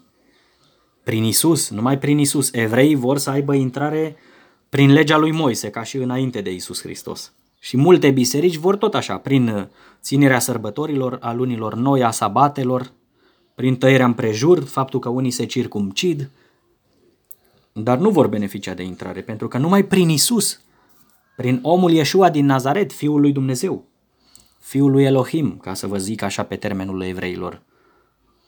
Numai prin el ni se dă intrare și, unii și, alt, și unora și altora. Într-un singur duh sau printr-un singur duh, pentru că primim același duh, indiferent că suntem dintre că sunteți dintre evrei, că suntem dintre neamuri și credem aceleași lucruri, facem parte din același uh, corp spiritual al lui Hristos, al Fiului lui Dumnezeu. Noi bene, uh, suntem uh, printr-un singur duh adăugați. Așadar, nu mai sunteți străini și locuitori temporari. Adică nu mai suntem doar vizitatori, oameni care nu suntem parte din Israel, ci doar vizitatori. Nu. Ci sunteți împreună cetățeni cu sfinții. Deci cetățeni cu Avram, cu Isaac și cu Iacov. Domnul Isus ce a zis? Vor veni mulți și se vor așeza la masă în împărăția lui Dumnezeu împreună cu Avram, cu Isaac și cu Iacov și cu toți prorocii și voi vă veți mira când vă veți vedea pe din afară, aruncați afară. Pentru voi va fi o mirare că veți fi aruncați afară, adică cei care erau evrei, din sămânța biologică a lui Avram, biologică, adică de ADN evreiesc, ca să zic așa, ei ziceau că noi suntem copii lui Avram, domne, suntem evrei, vorbim ebraică, suntem izraeliți, ținem legea lui Moise. Și ei nu-l respectau, nu-l ascultau pe Isus, pe Fiul lui Dumnezeu, pe Iesua. Nu-l ascultau. Și ai casei, deci suntem cetățeni împreună cu sfinții și ai casei lui Dumnezeu. Noi suntem de ai casei lui Dumnezeu, de ai familiei sale. Facem parte din familia lui, el e tatăl nostru. Ă, spune apostolul Pavel în alt loc, în Galateni, că Dumnezeu a pus în inimă Duhul Fiului Său, prin care noi strigăm Ava, adică tăticule sau tată. Este un cuvânt în aramaică, Ava, Ava sau Aba, tată, cu sensul acesta de apropiere, de, de spiritul de copil al lui, de fiu al lui. Strigăm Ava. Îl chemăm ca tată pe Dumnezeu. Fiind, uh, așa, deci, și ai casei lui Dumnezeu, zice, da, fiind zidiți, adică construiți pe temelia apostolilor și a prorocilor. Deci, iată, noi nu suntem construiți pe crezul de la Nicea sau pe crezul de la Calcedon, și noi suntem construiți pe temelia apostolilor și a prorocilor, care mărturiseau un singur Dumnezeu, care este Tatăl nostru și al Domnului Isus Hristos, nu o sfântă treime de persoane. Noi credem aceeași mărturisire că Dumnezeu va aduce împărăția sa pe acest pământ pe care îl va reînnoi. Nu a promis că va veni Fiul Lui și ne va duce sus în ceruri. Deci, pentru că este vorba de temelia apostolilor și a prorocilor, adică nu numai a lui Pavel, Ioan, Petru și apostolii ceilalți care erau în vremea lui Domnului Isus, dar și a prorocilor Ezechiel, Ieremia, Daniel, Osea și așa mai departe. Toți mărturiseau aceste lucruri. Așa spune și chiar apostolul Petru, unde predică, și Pavel spuneau așa ceva. Piatra de unghi sau piatra capului de unghi, piatra cap de unghi fiind însuși unsul Isus, fiind Isus Hristos. Piatra unghiului fiind Isus Hristos. Iată, piatra construcției care slujea drept temelie și cap de unghi, în care toată zidirea, adică toți cei care sunt credincioși, toată zidirea aceasta, toți oamenii credincioși,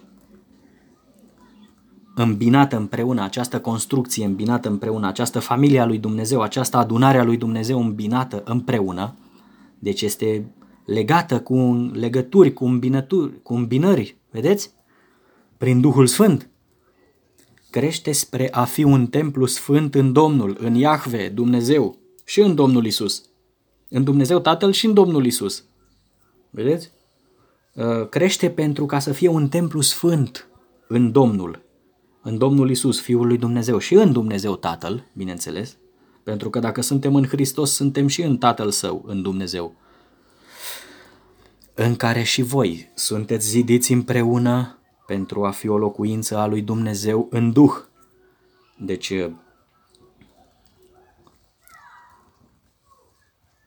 în care și noi suntem zidiți împreună, orice adunare care se adună în orice loc, suntem și zidiți împreună pentru a fi o locuință a lui Dumnezeu în Duh. Iată, suntem locuința lui Dumnezeu. Domnul Isus ce a zis în, în Ioan 14? Dacă cineva va păzi poruncile mele, tatăl meu îl va iubi și noi vom veni și vom face locuință la el. Adică va loc, vor locui în noi Dumnezeu și, Domn, și Fiul Său, Domnul Isus Hristos. Vor locui în noi, prin Duhul Sfânt. Iată cum spune. O locuință a lui Dumnezeu în Duh sau prin Duhul, unele traduceri spun. Iată, vedeți? Ia să vedem acum Efeseni, capitolul 4, versetele de la 4 la 6, o mărturie ale, a elementelor de credință. Iată. Este un singur trup, adică o singură adunare a lui Dumnezeu, nu sunt mai multe, nu e formată din mai multe culte creștine, din mai multe organizații religioase. Este un singur trup, un singur corp, adică o singură adunare. La asta se referă. Care este capul Iisus Hristos și cu mădularele lui de pe pământ, care fac parte din această adunare. Și un singur Duh. Da, este Duhul Sfânt al lui Dumnezeu. Nu există mai multe feluri de Duh care învață diferit. Într-o biserică învață așa, în altă biserică învață invers, în altă biserică nu știu cum. Nu, este un singur Duh, pentru că toate mădularele trupului lui Hristos sunt legate în același Duh. Ei, nu pot, de exemplu, dau două, dau două culte uh, evanghelice ca exemplu, cultul baptist și cultul pentecostal. Cei din cultul baptist zice, zic, noi nu facem parte din cultul pentecostal. Adică noi nu facem parte din Biserica lui Dumnezeu care este de învățătură pentecostală. Iarăși, pentecostalii spun, noi nu facem parte din cultul baptist. Adică ei nu fac parte din Biserica lui Dumnezeu de învățătură baptistă. Pot ele oare să fie același trup dacă zice Scriptura că este un singur trup și un singur duh? Un singur duh care leagă toate mădularele într-un singur trup. Poate să fie două culte diferite, zice, noi nu suntem, noi nu suntem de felul acesta cum sunt ei? Și ceilalți zic, nici noi nu suntem de felul acela cum sunt ei. Noi nu suntem baptiști, noi nu suntem penticostali. Nu? Noi, nu? noi nu suntem adventiști. Noi nu suntem creștini după Evanghelie, noi suntem baptiști. Noi nu suntem uh, creștini după Evanghelie, noi suntem penticostali. Da? Noi nu suntem catolici, suntem ortodoxi. Noi nu suntem ortodoxi, suntem catolici. Nu e voia lui Dumnezeu așa ceva, dezbinarea aceasta, fiecare cu alt nume, fiecare cu altă regulă, fiecare cu alte învățături. Nu, nu e voia lui Dumnezeu să fie așa ceva. Pentru că Pavel a zis, e un singur trup, un singur corp, o singură adunare adică și un singur Duh, Duhul Sfânt al lui Dumnezeu, prin care toți suntem legați într-o singură adunare. Am fost botezați printr-un singur Duh ca să formăm un singur corp. Deci lucrările acestea de dezbinare sunt lucrările diavolului, nu sunt lucrările lui Dumnezeu. Și asta am spus tuturor oamenilor, asta le-am zis tuturor oamenilor, că E nevoie de o adevărată reformă în creștinism, nu cum au fost reformele lui Martin Luther, ale lui Calvin, reforma apariției mișcării baptiste sau a mișcării adventiste sau și așa mai departe. Nu, o adevărată reformă. O adevărată reformă. Aceea de a, re- de a recupera statura adevărată și învățătura adevărată a adunării lui Dumnezeu. Unii o pretind că ar fi așa. De exemplu, adunările cunoscute sub numele de tudoriști sau darbiști. O pretind, dar ei învață aceleași învățături despre Dumnezeu Isus Hristos și Duhul Sfânt ca Biserica Catolică, ca Biserica Ortodoxă, ca Adventiștii de ziua șaptea. Deci aceleași învățături despre Sfânta Treime, care nu sunt acceptate. Și o să vedem în versetele astea de aici. Am văzut ce e cu un singur trup și un singur duh, după cum ați fost și chemați la o singură speranță a chemării voastre, iată ne aducem aminte, deschizând o paranteză, că martorii lui Jehova învață două feluri de speranță. Speranța celor 144.000 de a merge în cer și speranța celorlalți, a marii mulțimi, de a moșteni pe pământ. Dar Biblia nu învață de două speranțe. Pentru că atunci înseamnă că în adunarea Uh, din uh, Efes, trebuia să fie aceste două categorii, trebuia să zică și două feluri de speranță la care ați fost chemați, dar zice una singură. Așa că îi rog pe toți martorii lui Jehova să vă lepădați de învățăturile acestea, de ereziile turnului de veghe și să acceptați învățătura apostolilor Domnului Isus Hristos. Ca să fiți parte din trupul lui Hristos și parte prin același Duh la moștenirea care este promisă, la aceeași singură speranță, Așa, cei, cei care ați învățat adevărul, dragilor, din martorii lui Jehova, Mărturisiți în congregațiile dumneavoastră că există numai o singură speranță pentru toți creștinii de la unul până la ultimul. Pentru toți credincioșii, de la Abel, primul credincios adevărat dintre oameni, până la ultimul om credincios care va exista pe pământ până la venirea Domnului Isus, până la întoarcerea sa. O singură speranță. Care este speranța aceasta? Speranța proclamată de apostoli în Evanghelie, în vestea bună, în mesajul mântuirii, împărăția lui Dumnezeu, moștenirea vieții veșnice, adică a vieții epocii viitoare, moștenirea nemuririi, să trăim nemuritori, pe un pământ reînnoit în împărăția lui Dumnezeu împreună cu Domnul Isus.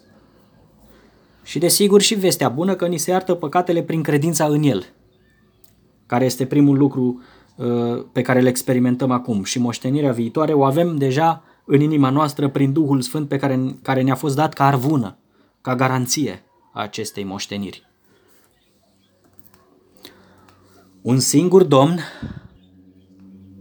adică este vorba de omul Isus Hristos, nu se referă la Tatăl, Fiul și Duhul Sfânt ca fiind un singur Domn, așa cum au zis uh, uh, crezul de la Nicea din anul 325, la 300 și ceva de ani după la 3, aproape 300 de ani de la înălțarea Domnului Isus.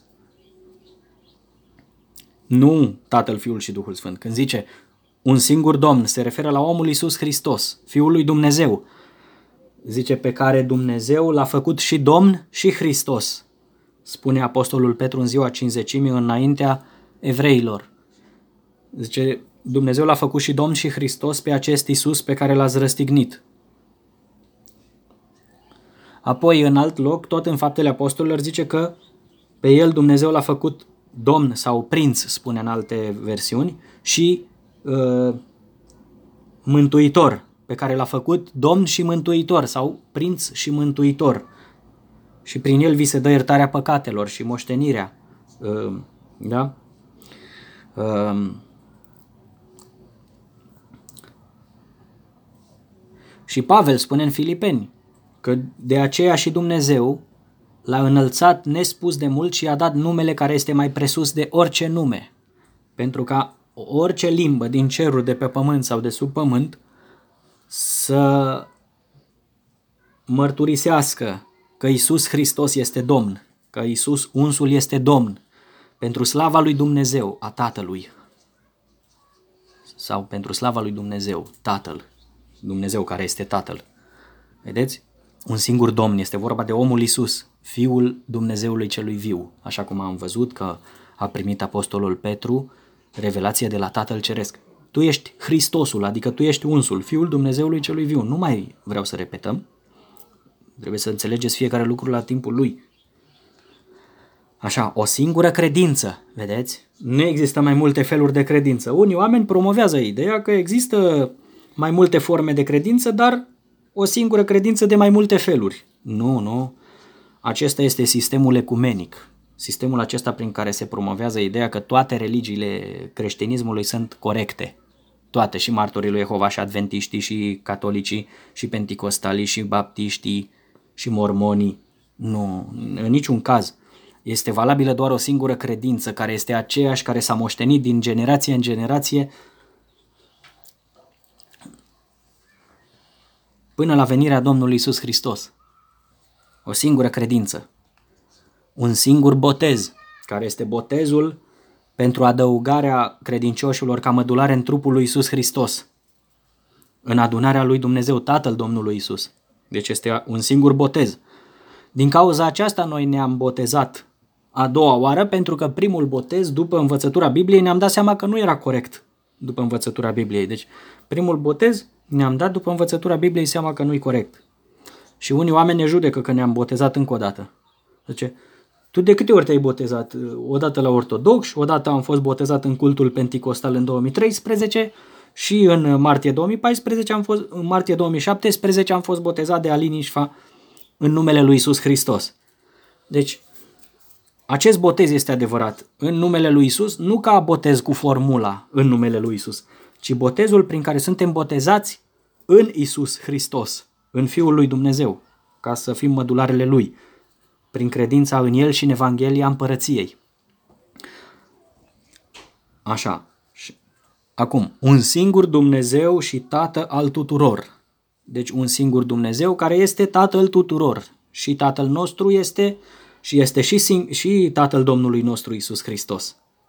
Tatăl și Dumnezeul Domnului nostru Isus Hristos. Așa, deci acest Dumnezeu și Tată al tuturor, zice, care este peste toți, adică este deasupra tuturor, și deasupra lui Hristos și deasupra îngerilor, deasupra tuturor, și prin toți, pentru că Dumnezeu este și prin toți, lucrează prin toți, se manifestă prin toți, prin Duhul Său cel Sfânt, prin Isus Hristos și prin adunarea lui Isus,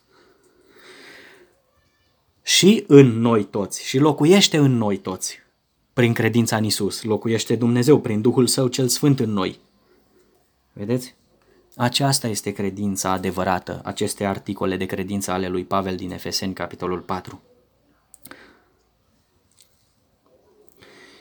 Să citim un pasaj de la Efeseni, capitolul 3, versetele de la 3 la 6. Că prin descoperire mi-a fost făcut cunoscut misterul, după cum am scris mai înainte, pe scurt, din care citind puteți înțelege priceperea mea în misterul lui Hristos, adică în misterul unsului, adică a omului Iisus cel uns, mm. care în alte generații n-a fost făcut cunoscut fiilor oamenilor, așa cum a fost descoperit acum sfinților săi apostoli și proroci, prin Duh, că națiunile sunt împreună moștenitoare și din același corp și împreună părtașe ale promisiunii în unsul Isus, prin vestea bună sau prin Evanghelie. Vedeți? Care este misterul acesta? Că în omul Isus cel uns și cei dintre națiuni sunt părtașe ale aceleiași promisiuni și sunt făcute ca într-un singur popor nou în unsul. Nu zice că s-au anulat promisiunile împărăției lui Dumnezeu și că de acum ni se promite că mergem la ceruri, să locuim sus în cer. Nu zice că noi înlocuim Israelul, nu. Zice că Israelul se continuă prin toți cei care au crezut din poporul evreu și dintre cei dintre națiuni la care a ajuns cuvântul, care au crezut în Fiul lui Dumnezeu și în învățăturile sale. Asta este învățătura. Să vedem și slujbele din uh, cadrul adunării lui Dumnezeu. Uh, Efeseni, capitolul 4, versetele 11 la 16.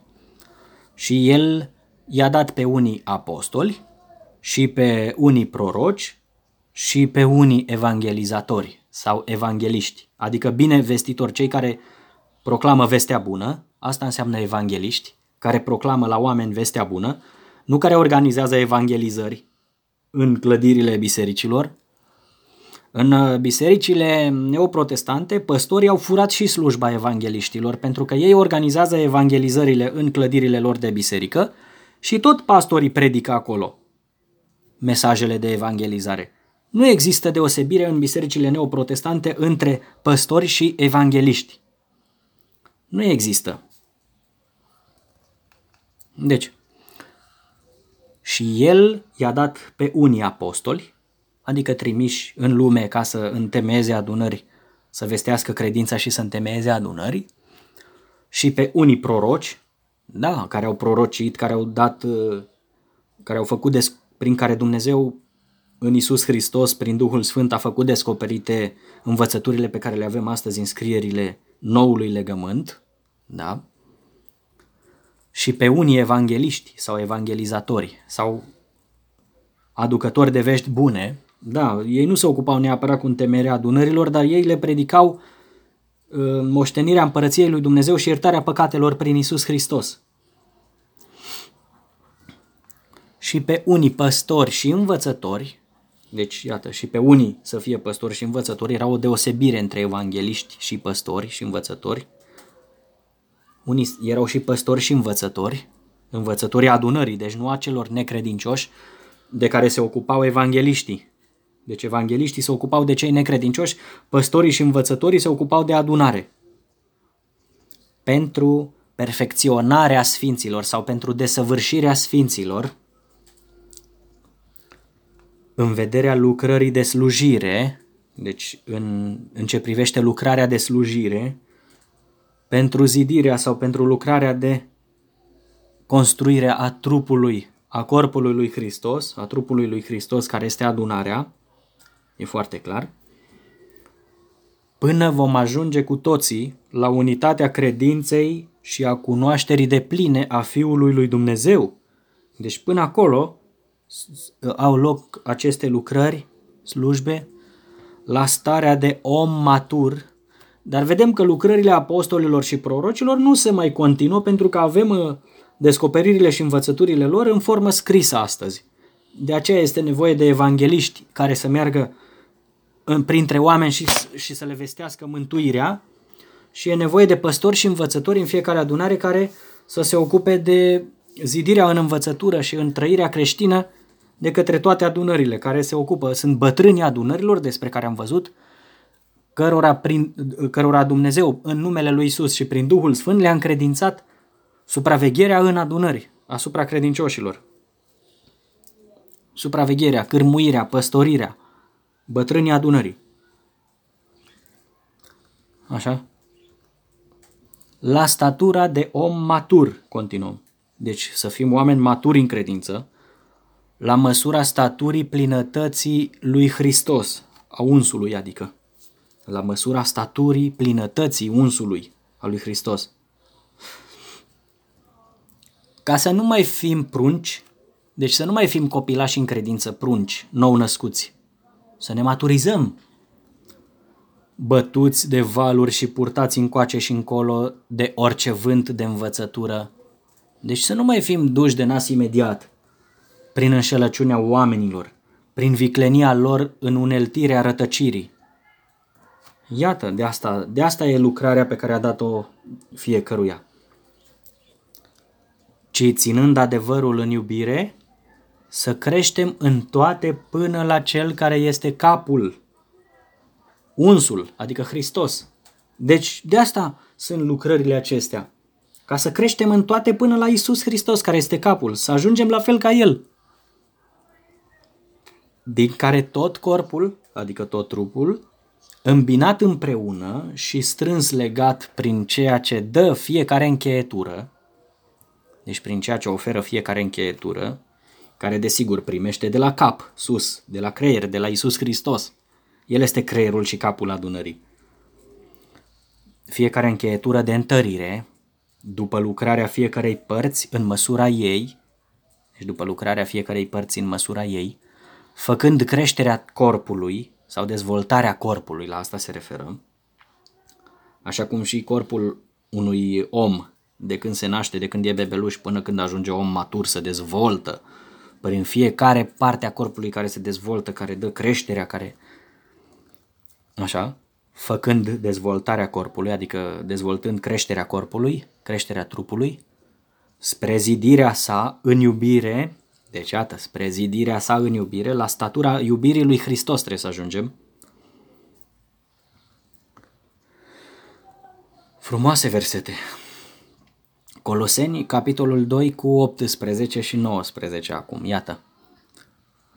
Nimeni să nu vă facă să pierdeți premiul, făcându-și voia lui însuși, în zmerenie și închinare la îngeri, deci în zmerenie falsă și închinare la îngeri.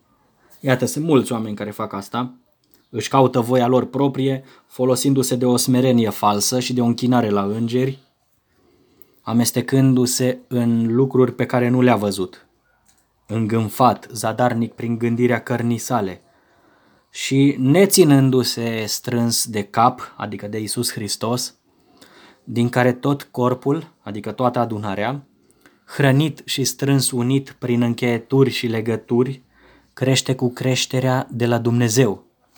Deci iată, astfel de oameni care se, avântea, se avântă în tot felul de lucrări mistice, miraculoase și se amestecă în vedenii, se amestecă în lucruri care ei zic că le au și care zice că prezintă oamenilor o smerenie falsă și închinare la îngeri, că li s-au arătat îngeri și că le-au făcut plecăciune și le-a prezentat învățături.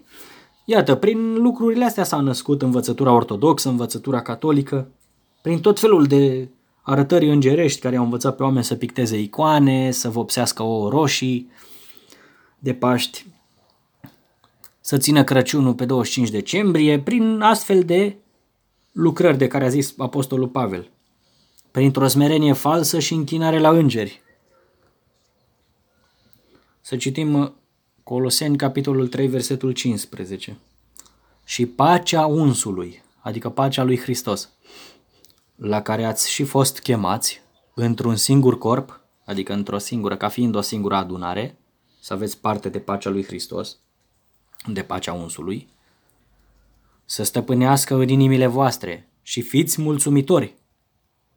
Iată ce ne învață cuvântul lui Dumnezeu. Pacea lui Iisus cel uns, la care am fost chemați prin faptul că facem parte dintr-o singură adunare, într-un în un singur corp, să stăpânească în inimile noastre, ne spune Pavel, și să fim mulțumitori. Iată, cu privire la construirea de clădiri, uh, Apostolul Pavel, prin Duhul Sfânt, vorbește împotriva acestor lucruri, chiar dacă Dumnezeu în vechime a avut un templu în Ierusalim, dar am văzut că Scriptura ne spune nouă că suntem temple ale Duhului Sfânt și nu mai are nevoie de temple făcute de mâinile oamenilor. Apostolul Pavel în Faptele Apostolilor, capitolul 17 cu 24 spune Dumnezeul care a făcut lumea și toate cele care sunt în ea, El fiind Domn al cerului și al pământului, deci ne aducem aminte de Domnul Isus care a zis, te laud, Tată, Domn al cerului și al pământului. Te laud pe tine, Tată, care ești Domn al cerului și al pământului, da? El este singurul Dumnezeu care a făcut toate lucrurile. El nu locuiește în temple făcute de mâini. Deci el nu locuiește acolo, pentru că el a zis, cerul este scaunul de domnie și pământul este așternutul picioarelor mele. Ce casă îmi veți zidi voi mie, casa lui Israel? Dar acolo a ales ca să-și pună el numele în templul acela. Și mulți oameni spun că ei construiesc biserici ca să pună numele lui Dumnezeu. Dar din moment ce învățătura apostolilor vorbesc despre o casă care suntem noi oamenii, pietre vii, cum spune apostolul Petru la capitolul 2, întâia epistola lui Petru, capitolul 2,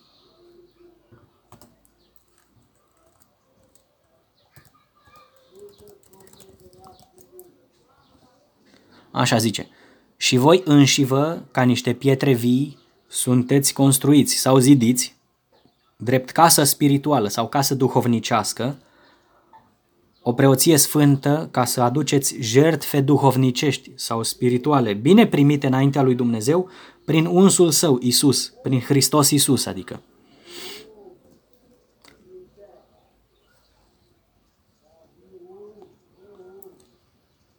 Așa.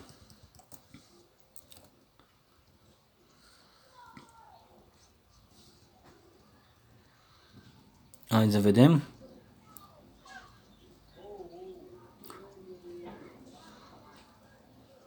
Versetul 9.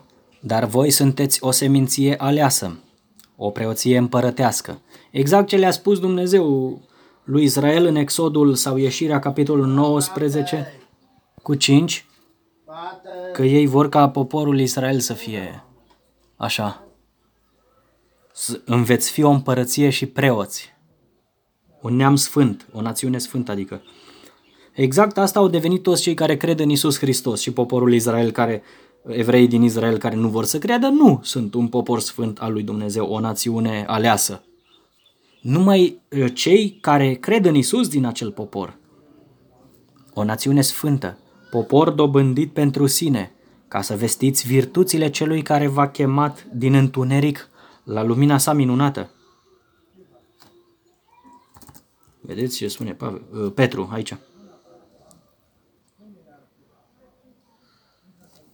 Iată.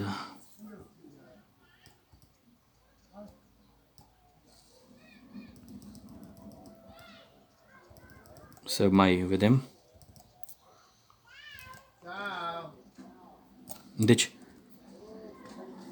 stați așa un pic cursorul ăsta cu care citesc fiecare cuvânt s-a dus departe să ajung la pasajul din uh, fapte.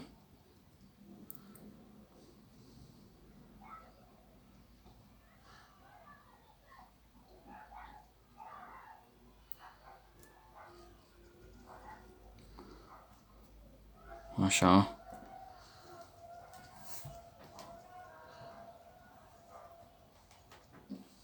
Ia să vedem imediat, numai un pic.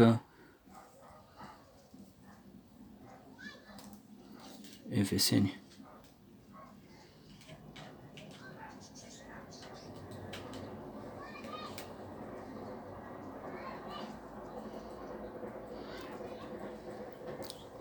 Am citit Efeseni de aici.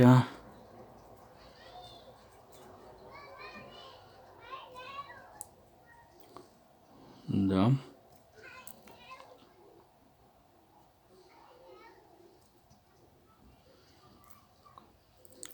Numai un pic, este o problemă. Aici cu textul ăsta. Adică nu e o problemă cu textul, trebuie să ajung cu cursorul la pasajul unde trebuie. Apocalipsa, bun.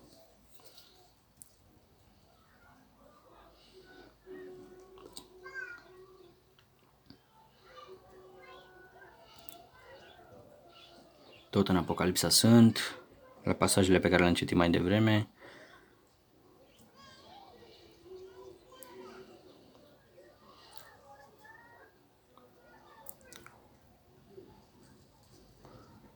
Așa am văzut. Templul, da?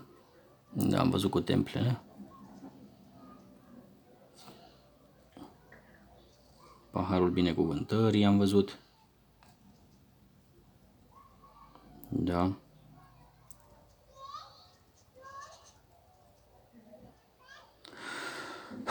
Ai, trebuie să tai cu Adobe Audition întreruperile astea.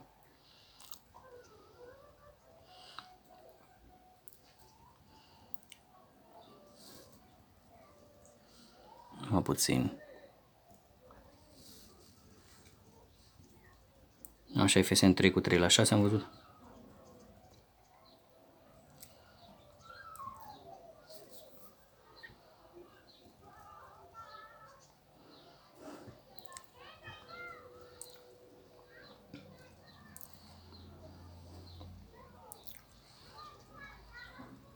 Așa, bun, FSN.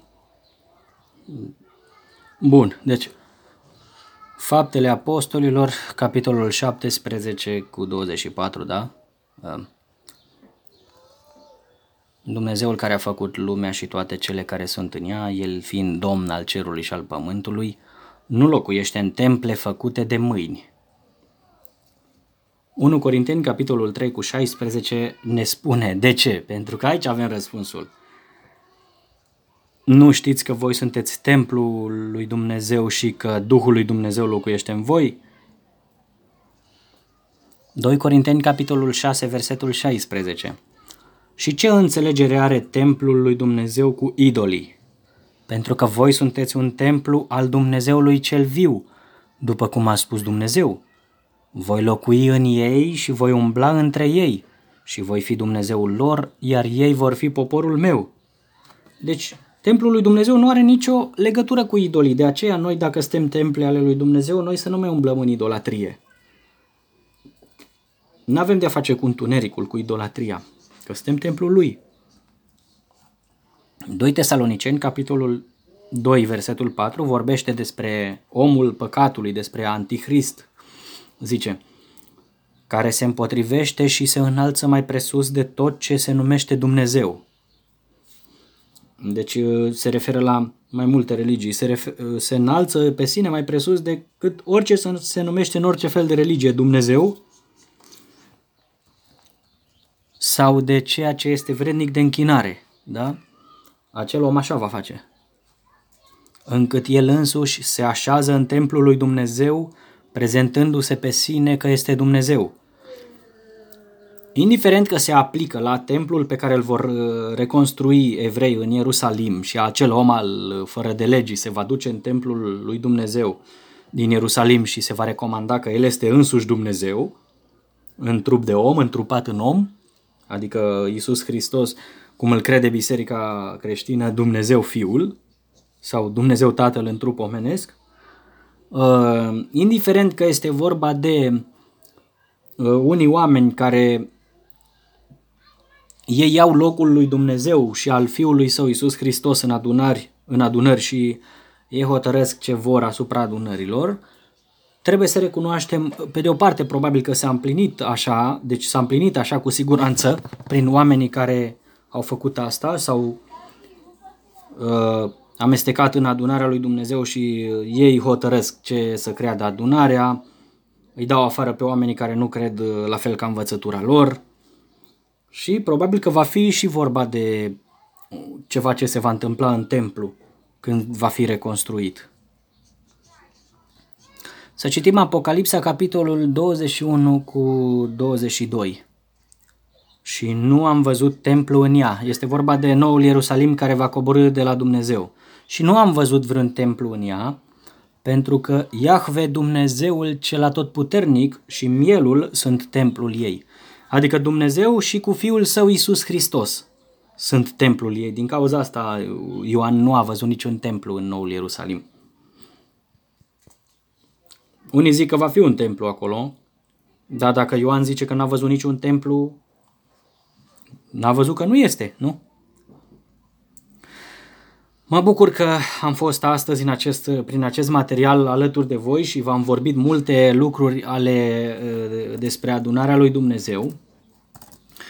Uh, doresc ca să verificați cu atenție pasajele biblice și să înțelegeți exact ce vrea să spună Scriptura despre adunare și să vă corectați înțelegerile pe care le aveți din partea tradiției în care ați trăit, din partea religiei în care sunteți membri și să vă întoarceți la adevărul uh, din Sfânta Scriptură despre adunarea lui Dumnezeu.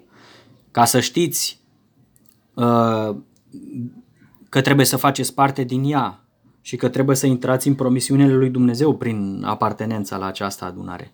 Dumnezeu să vă binecuvânteze, dragi ascultători, în numele lui Isus. Amin.